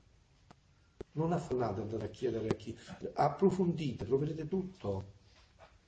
Si dipanerà tutto con chiarezza. Basta andare sempre più ad approfondire ad entrarci dentro, è lui. Questo non sta a te, ma a me. E ancorché non venissero calcolate ciò che non sarà, e infatti questa è la prova, che noi siamo qua, che è già una profezia, un'altra profezia realizzata, i tanti soli delle mie parole sorgeranno maestosi, mettendosi a bene di tutti. Invece, con non scrivere impediresti che il sole sorga e faresti tanto male come uno che potesse impedire che il sole sorga sull'azzurro cielo. Quanti mali non farebbe alla terra? Quello alla natura il sole e tu alle anime. E poi è gloria del sole splendere maestoso e prendere come in pugno la terra e tutti con la sua luce. Il male è di chi non ne approfitta. Così sarà del sole delle mie parole. Sarà gloria mia far sorgere tanti diversi soli, incantevoli e belle per quante parole dico. Il male sarà di chi non ne approfitta. 27-12 del 1918 18, ha detto questo. O poi l'altro punto fondamentale che vi ho già accennato, è necessario che si dica, e questa è un'opera nostra, dobbiamo dirlo senza eh, false eh, modestie o nascondimenti, che tutte queste cose sono state dette da Gesù. È Lui che ci tiene, vuole che si sappia che è Lui che parla, non qualcun altro, è Gesù. E anche qua, vedete, andare a vedere per esempio tutto il magistero di Papa Francesco su Gesù, che è il centro di tutto, che noi non crediamo a un libro, a un'idea, che è Gesù, che è Gesù, è Gesù. E qua questo è affermato proprio il lungo e largo. Qua non c'è altro che Gesù. Qua il centro di tutto è solo Gesù. È in Gesù che è realizzato tutto e nella sua umanità, tanto che non si accede alla divina volontà se non passando obbligatoriamente per l'umanità santissima di Gesù. Non c'è via d'uscita. Questi scritti sono chiarissimi, questi punti. Figlia mia, perché vuoi occultarmi? Facendo proprio, c'è la premessa, facendo copiare secondo l'ubbidienza del confessore. Facendo copiare secondo l'ubbidienza del confessore. È un motivo fondamentale in questi scritti dai miei scritti ciò che Gesù mi aveva detto sulle virtù, io volevo farlo copiare senza dire che me lo aveva detto Gesù. Cioè dice copia, ma che bisogno c'è di dire che me l'ha detto Gesù? Questi mi diranno, chi ti credi di essere tu che ti parla Gesù? Dice vediamo sto fatto, no? Sei confessore, dillo tu, perché mi devi far dire che me l'ha detto Gesù? Dici lo dici tu, sei confessore, no? Tante volte Luisa si lamenta eh, con Gesù di questi punti. Gli dici mi hai ingannato, mi avevi detto che io sarei stata una copia di tua mamma, tua, tu non hai mai scritto niente. E a me mi ha fatto scrivere tutto questo popolo di Dio. E sapete, poi vi leggerò il brano, eh? sapete che gli dice Gesù? Non abbiate paura adesso, eh? perché è terribile quello che dice Gesù. Dice, figlia mia, sai perché non l'ho scritto? Sapete che Gesù ha scritto il fatto solo sabbia, poi si è portato il vento, no? Quel giorno che gli hanno portato la, l'adultero, no? Mm? Solo pure un Vangelo, diciamo. Eh? Eh, appunto, appunto. Dice, ha scritto solo quel giorno sulla sabbia, no? E dice, sai perché non ho scritto? Sapete perché non ho scritto Gesù? Perché dovevo scrivere attraverso te. Parlare serio, a me mi sono venuti i brividi ogni volta che vado a riflettere su questo punto. Hai sentito che gli ha detto, ve lo ripeto? Gli ha detto, sai perché non ho scritto? Perché dovevo scrivere attraverso te.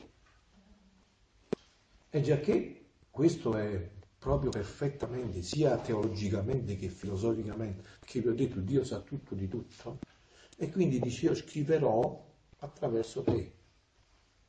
Gli dice proprio così, eh? Non è che usa mezzi termini. Allora qua Luisa quindi gli sta dicendo, ma io volevo copiare senza dire che me l'aveva detto Gesù. E lui nel venire, dispiacendosi, mi ha detto, figlia mia, e perché vuoi occultarmi? Sono forse io un disonorato che non vuoi far nome di me. Quando si dice un bene, un detto, un'opera, una verità di una persona disonorata, non si vuol dire che sia per non perdere la stima, la gloria, il prestigio l'effetto che ci sta in quel bene, in quel detto, eccetera.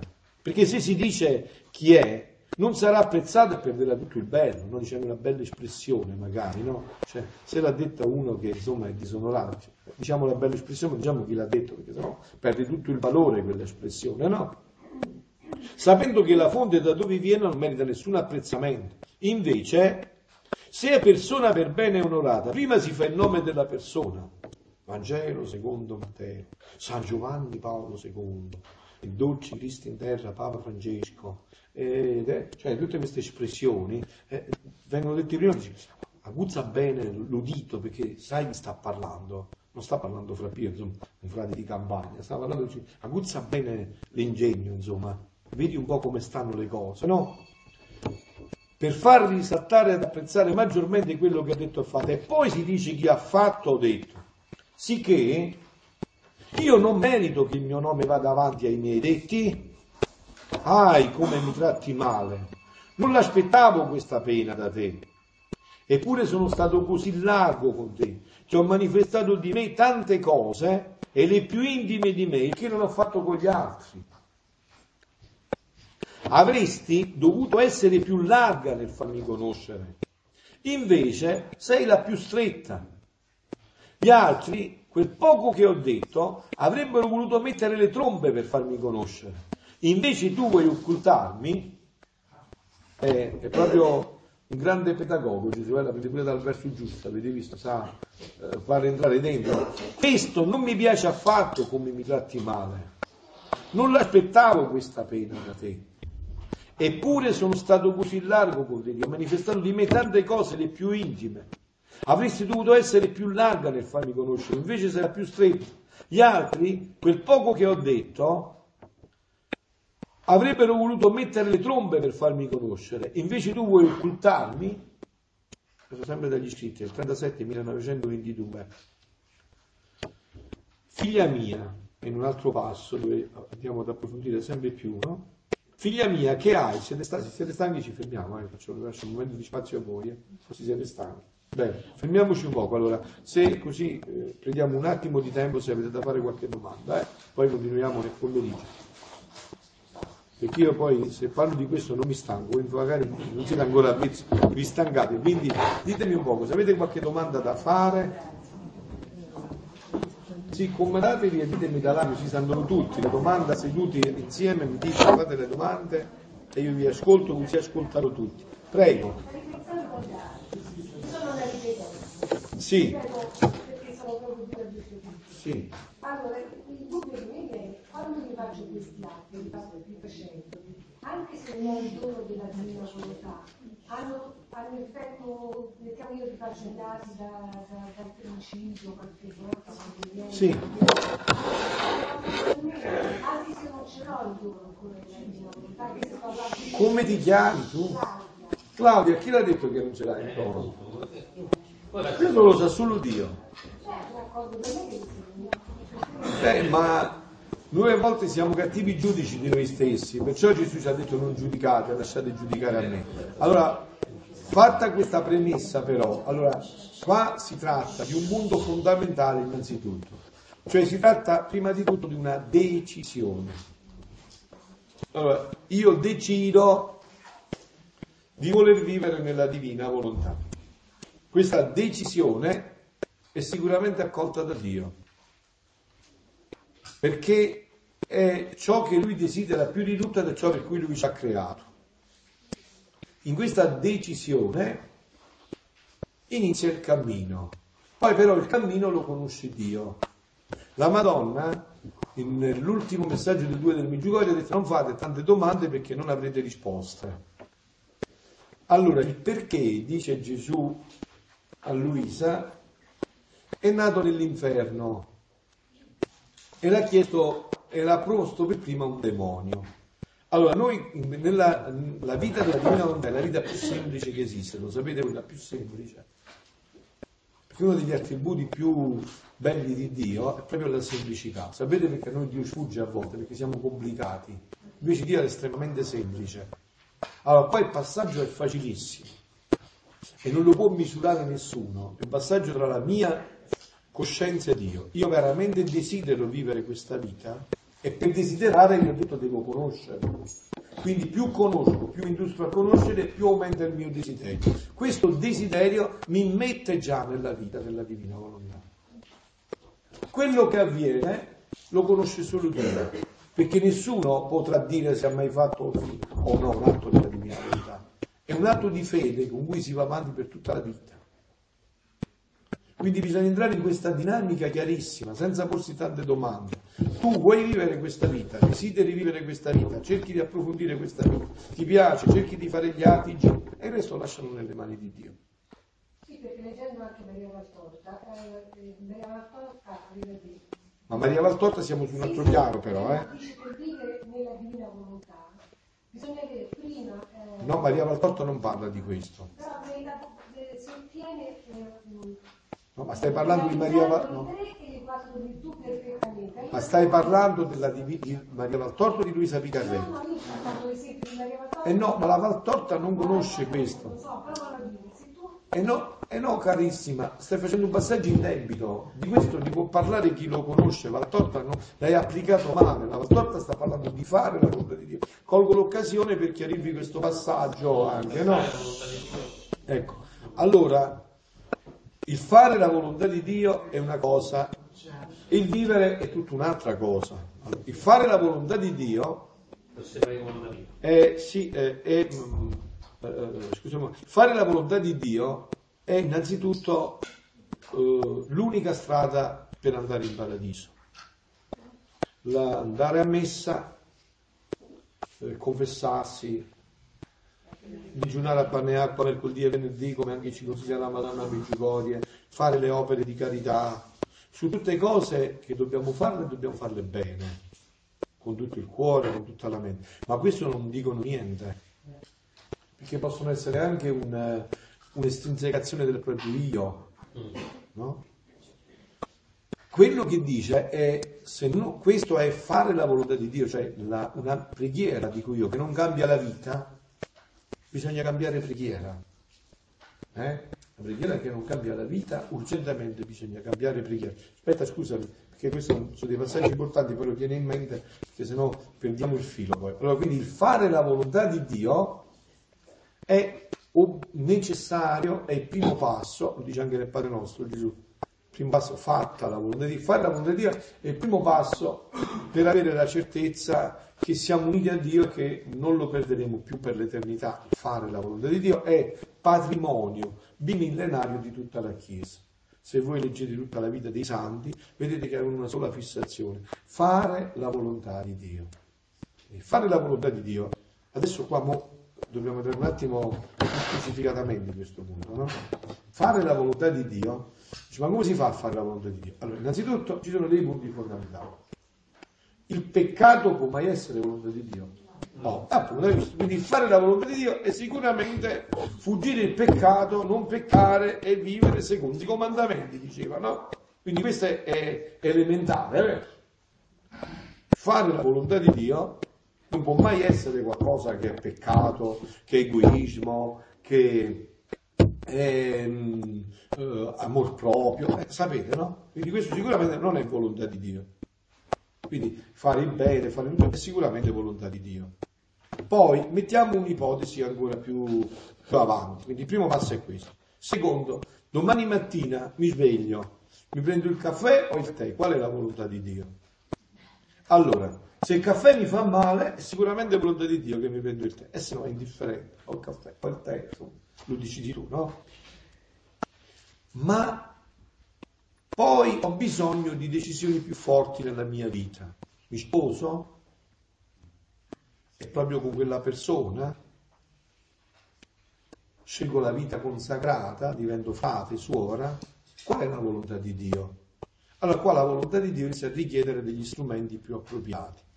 Innanzitutto la preghiera, è quella fatta sul serio. Non le preghiere, la preghiera. Non le preghiere. Signore, cosa vuoi che io faccia? Qual è veramente quella pagina scritta per me dall'eternità? Fammela vedere, perché veramente la voglio copiare. E qua, vedete, qua c'è un passaggio. Qua è inutile che lo andate a chiedere a qualcun altro. Qua bisogna vedere se c'è una sincerità nella coscienza. Capite? Anche qua c'è un passaggio negli scritti molto bello. Luisa sta vivendo un momento di sofferenza, ho detto, soffre tutta la vita, no? Però ha dei dubbi. Dice, ma non è che sto stato me lo provoco io, eh, che, che ne so io qua, come mai? Sto a letto ma è come se non stessi a letto, eh, sto male ma è come se non stessi male. Ma sarà veramente questa la volontà di Dio per me? E quel giorno è angustiata più del solito.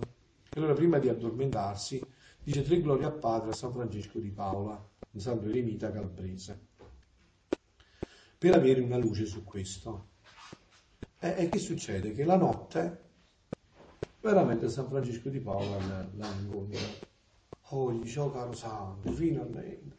Mi togli questo dubbio. Io volevo sapere se questa è volontà di Dio. E io volevo iniziare a raccontare cose. Perché sai, io stavo dicendo, no, mi fai un male capo, so tutto. Se tu vuoi sapere se questa è volontà di Dio, è facilissimo. Voi state attenti però, eh, perché dopo non potete fare domande. State attenti. Se vuoi sapere se questa è volontà di Dio, se tu sapessi che il contrario di quello che stai facendo è volontà di Dio ne avessi la certezza, faresti subito il passaggio, lasceresti quello per quello. Se sei in questo stato d'animo, sicuramente quello che fai è volontà di Dio. E Luisa, come noi, fa finta di non capire. Aspetta un poco, dice, ma io non so, gli volevo dire, e Santo gli appare di nuovo. E lei rincalza. Ma sai, ti volevo dire, Santo allora ho detto, non mi deve finire il mal di testa. Ti ripeto, e gli ripete le stesse cose. Quindi vuol dire un fatto di verità tra me e Dio. È un fatto di verità tra me e Dio.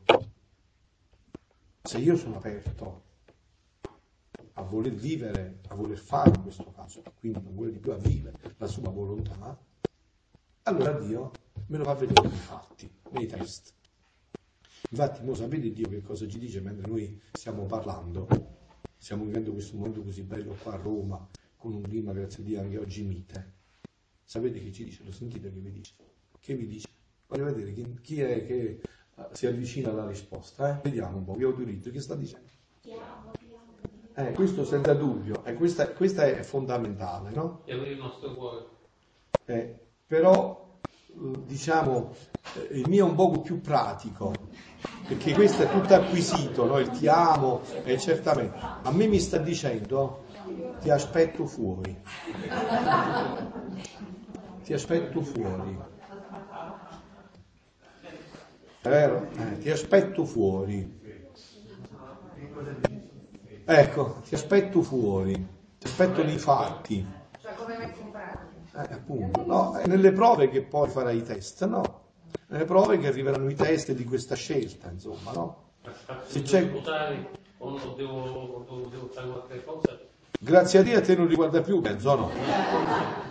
Un'altra cosa che mi ha suggerito Gesù No, aspetta, amici, aspetta, aspetta perché dobbiamo entrarci ancora in questo perché non abbiamo finito perché sennò lasciamo interrotto. Allora, quindi dicevamo, questo è il fare la volontà di Dio, il fare la volontà di Dio è il minimo, è come un figlio buono a cui papà gli dice, senti, eh, vai a comprarmi questo e lui va, eh, viene a casa e lui viene, no? Però questo è diciamo ancora nel regime del servo, no? Cioè, e ci sono ancora due volontà. Una mi dice e io faccio conformandomi a quella volontà. Il vivere non è più da servo, è da figlio.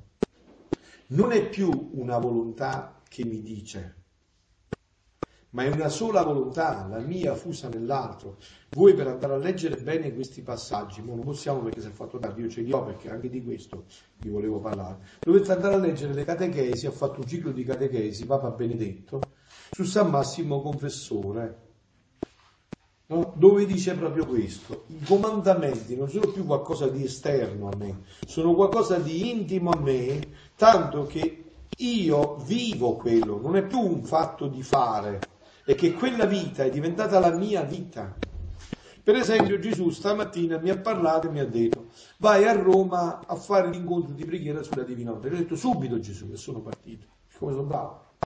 Ho fatto la sua volontà, però da Isernia, da dove sto io a Petronale a Roma, sono due ore e mezzo di viaggio. Vado con la macchina o col treno? E lo decido io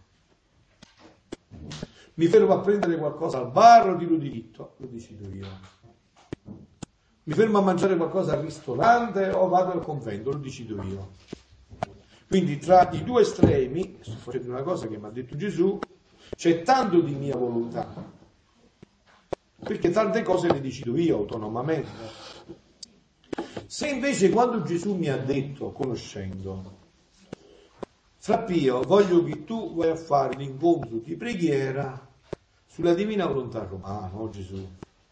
Andiamo a fare l'incontro di preghiera, tu in me e io in te, perfetti nell'unità, a fare l'incontro di preghiera nella divina volontà.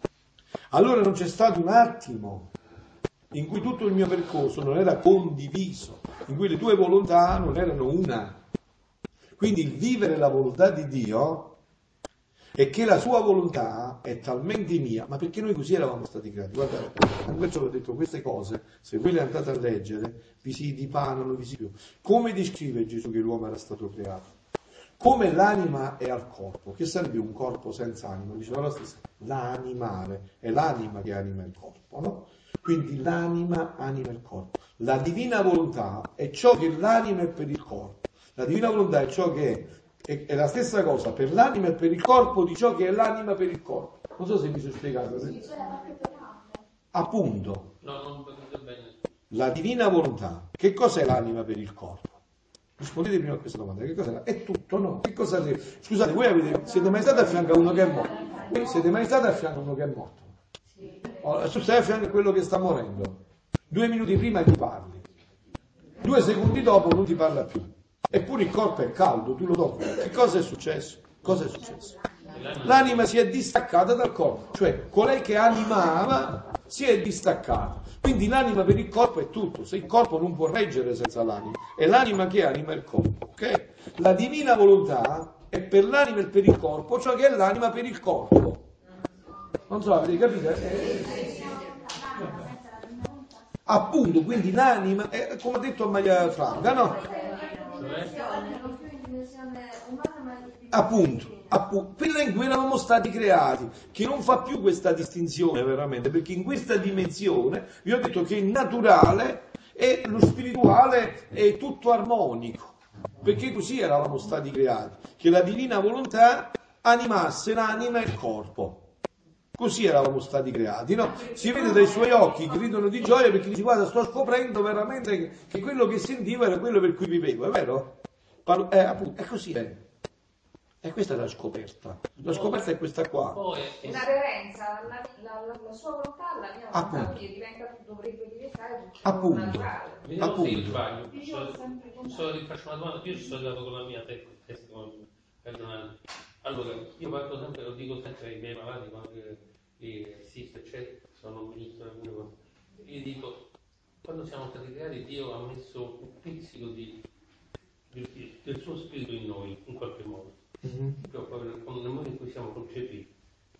E praticamente allora noi dobbiamo fare in modo alimentare questo spirito di Dio rifonderci con questo sì. spirito di Dio che è in noi. Sì, allora sai sì, modo, questi, cammino, sì, questo che tu hai detto, Gesù lo amplia in una maniera meravigliosa, bellissima, no? Ecco perché ti va proprio a svelare quelle cose che non si potevano conoscere se lui non ce le avesse rivelate di nuovo, no? Quello che tu hai detto, Gesù lo spiega così. Allora, vedi, noi abbiamo ereditato da Adamo il peccato originale, questo è conosciuto, no? È dottrina e fondamentale della Chiesa. Cioè che cosa è successo? Che Adamo, capostipite della famiglia umana, peccando si è tirato dentro tutta la famiglia umana. Ok? Benissimo. E anche qua eh, non ci sono, non bisogna essere superficiali nel dire ma io che c'entro con Adamo. Eh, vedi che se tu preghi capisci bene che c'entri con Adamo. Se tu preghi capisci che in quel no di Adamo c'era già il tuo no, anche tu hai già Ogni peccato attuale riafferma quel peccato originale, quel no a Dio, no? Un giorno nella, eh, nella cella di, San, di Padre Pio, di San Pio, a San Giovanni Rotondo, il padre guardiano lo sentì piangere più forte del solito, no? Entrò dentro nella stanza perché i frati e disse per santa obbedienza che nella stanza dei frati può entrare solo il superiore, no? E prestando obbedienza mi devi dire perché piangi. E San Pio disse, piango perché ho visto con chiarezza che al posto di Adamo avrei fatto peggio. Quindi vedi, lui non aveva bisogno di chiedere, con la preghiera aveva capito bene come stava il fatto, no?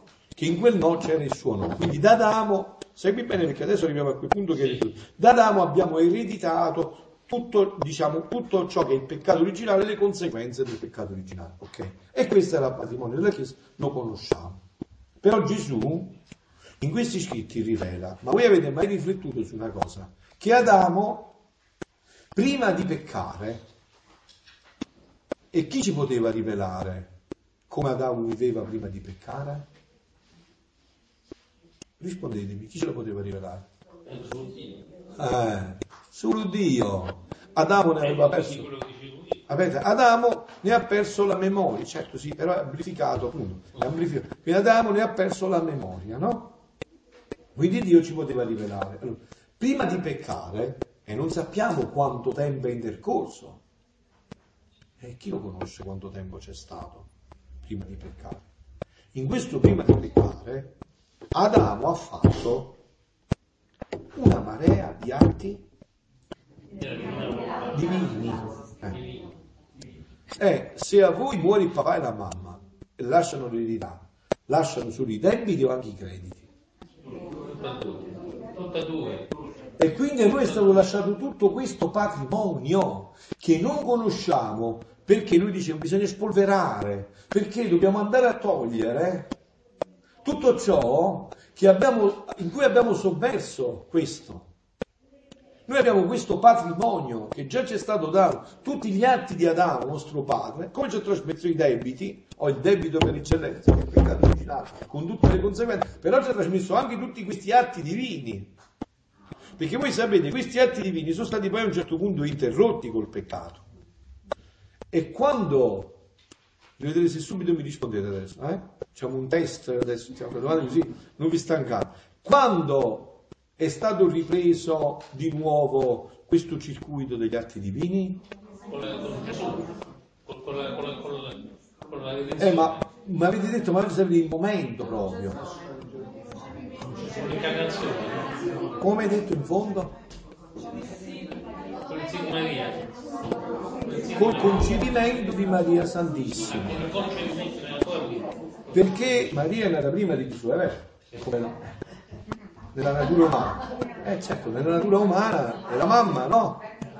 Quindi al momento del concepimento è riniziato la tessitura di questi atti. E anche questi sono patrimonio nostro, dote nostra. Qua ci sono dei passi, qua ci sono dei passi e io quando me li ascolto durante l'adorazione eucaristica, mamma mia, non so come si fa, io lo dico, non so come si fa a non svenire, eh. io non riesco a capire, guarda, veramente l'uomo ha il cuore di pietra, non so come si fa a non svenire ogni volta che per esempio si vanno a toccare questi passi, e però qua tocchiamo proprio il vertice, qua tocchiamo proprio il vertice, andare a vedere questa dote, la chiama così, no? Sapete la dote? No? Sapete non so se si usa più adesso in questo mondo modernissimo, non so, ma il mio paese, insomma, sono uh, in paese di montagna della Vellinese, ho già 60 anni, quindi insomma, grazie a Dio ho vissuto anche altre cose, no? Alla donna, soprattutto che si sposava, gli si faceva la dote, eh, la cassetta con dentro le lenzuola, no? Eh? Eh, vabbè, questa dote di tutti questi beni divini è tutta dote nostra è tutta dote che ci è stata data, ma che noi non conosciamo. Mentre accentuiamo sempre l'aspetto negativo, che ora abbiamo?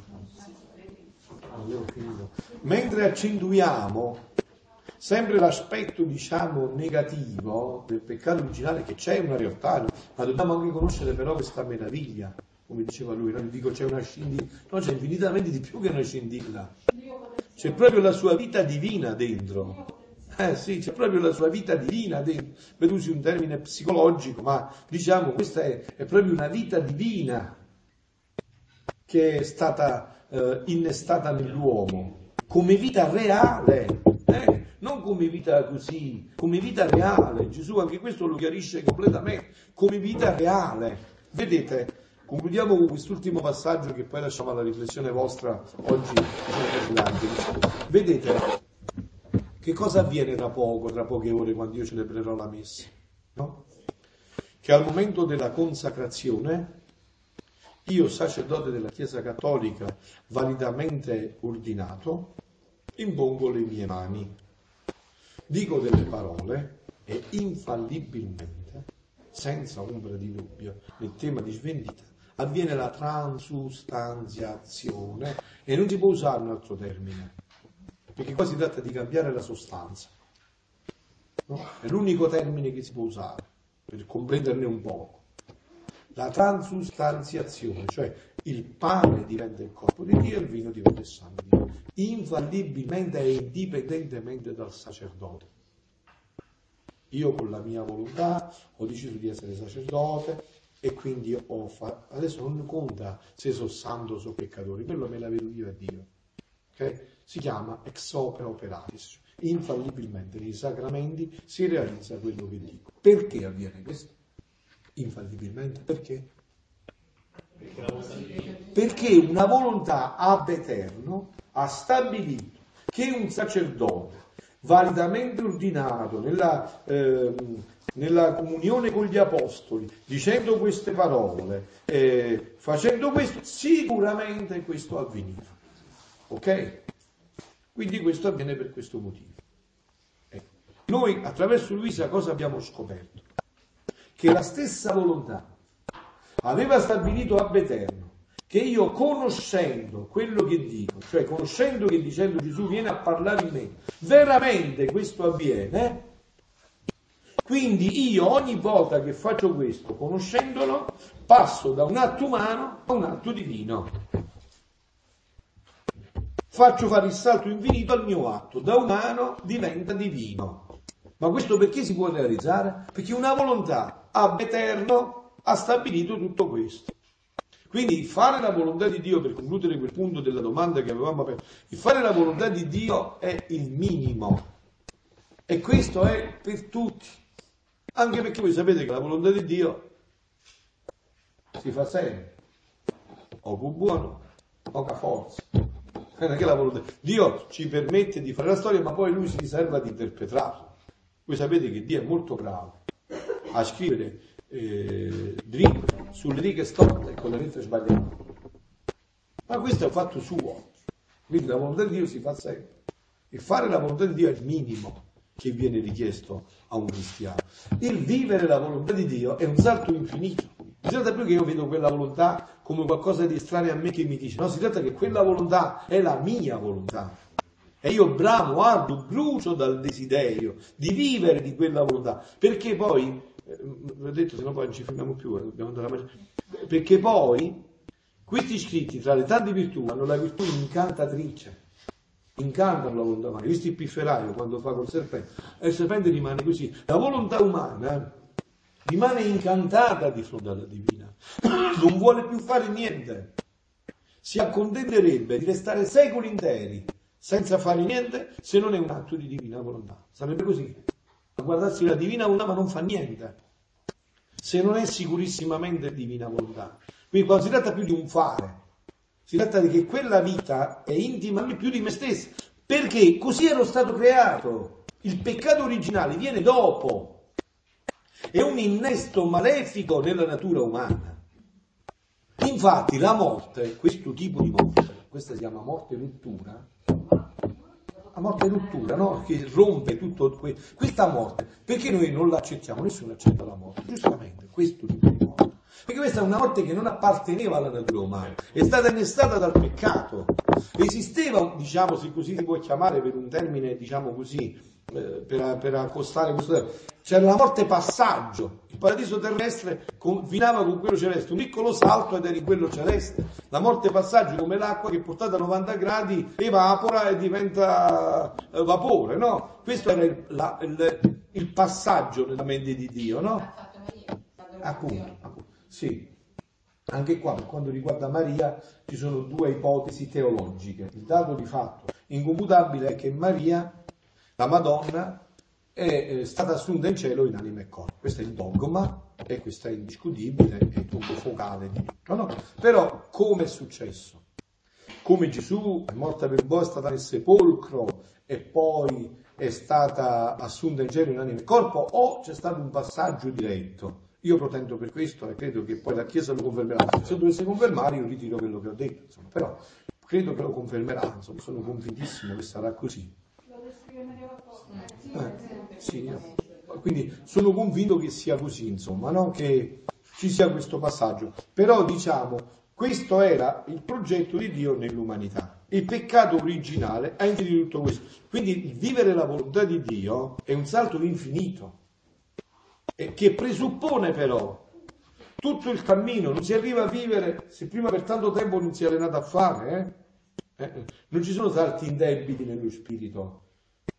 Tu sei diventato subito adulta, bisogna passare per le varie fasi, l'infanzia, l'adolescenza, eh? quindi bisogna, eh, perciò vi ho detto Dio ci aspetta fuori, no? Cioè a vedere il fare per condurci a vivere.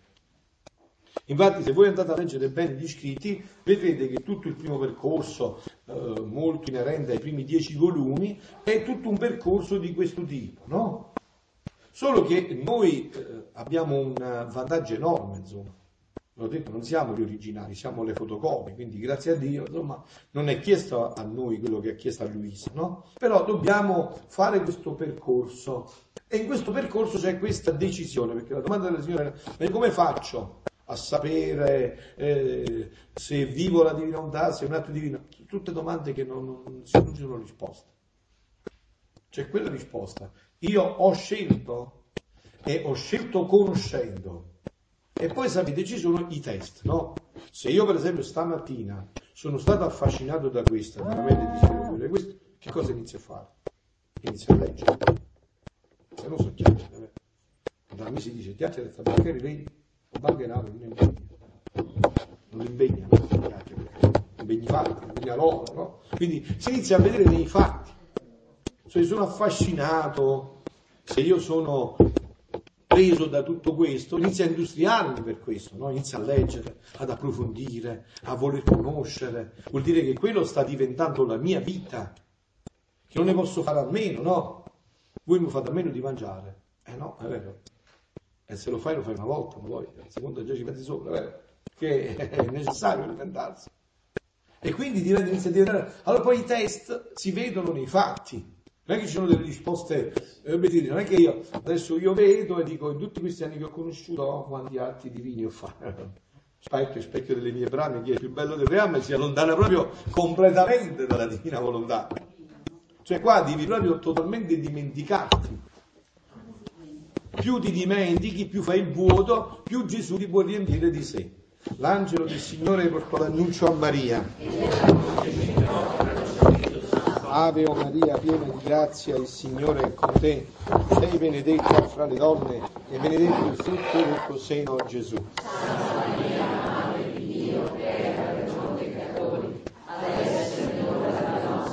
Amen. Eccomi, sono l'ancella del Signore.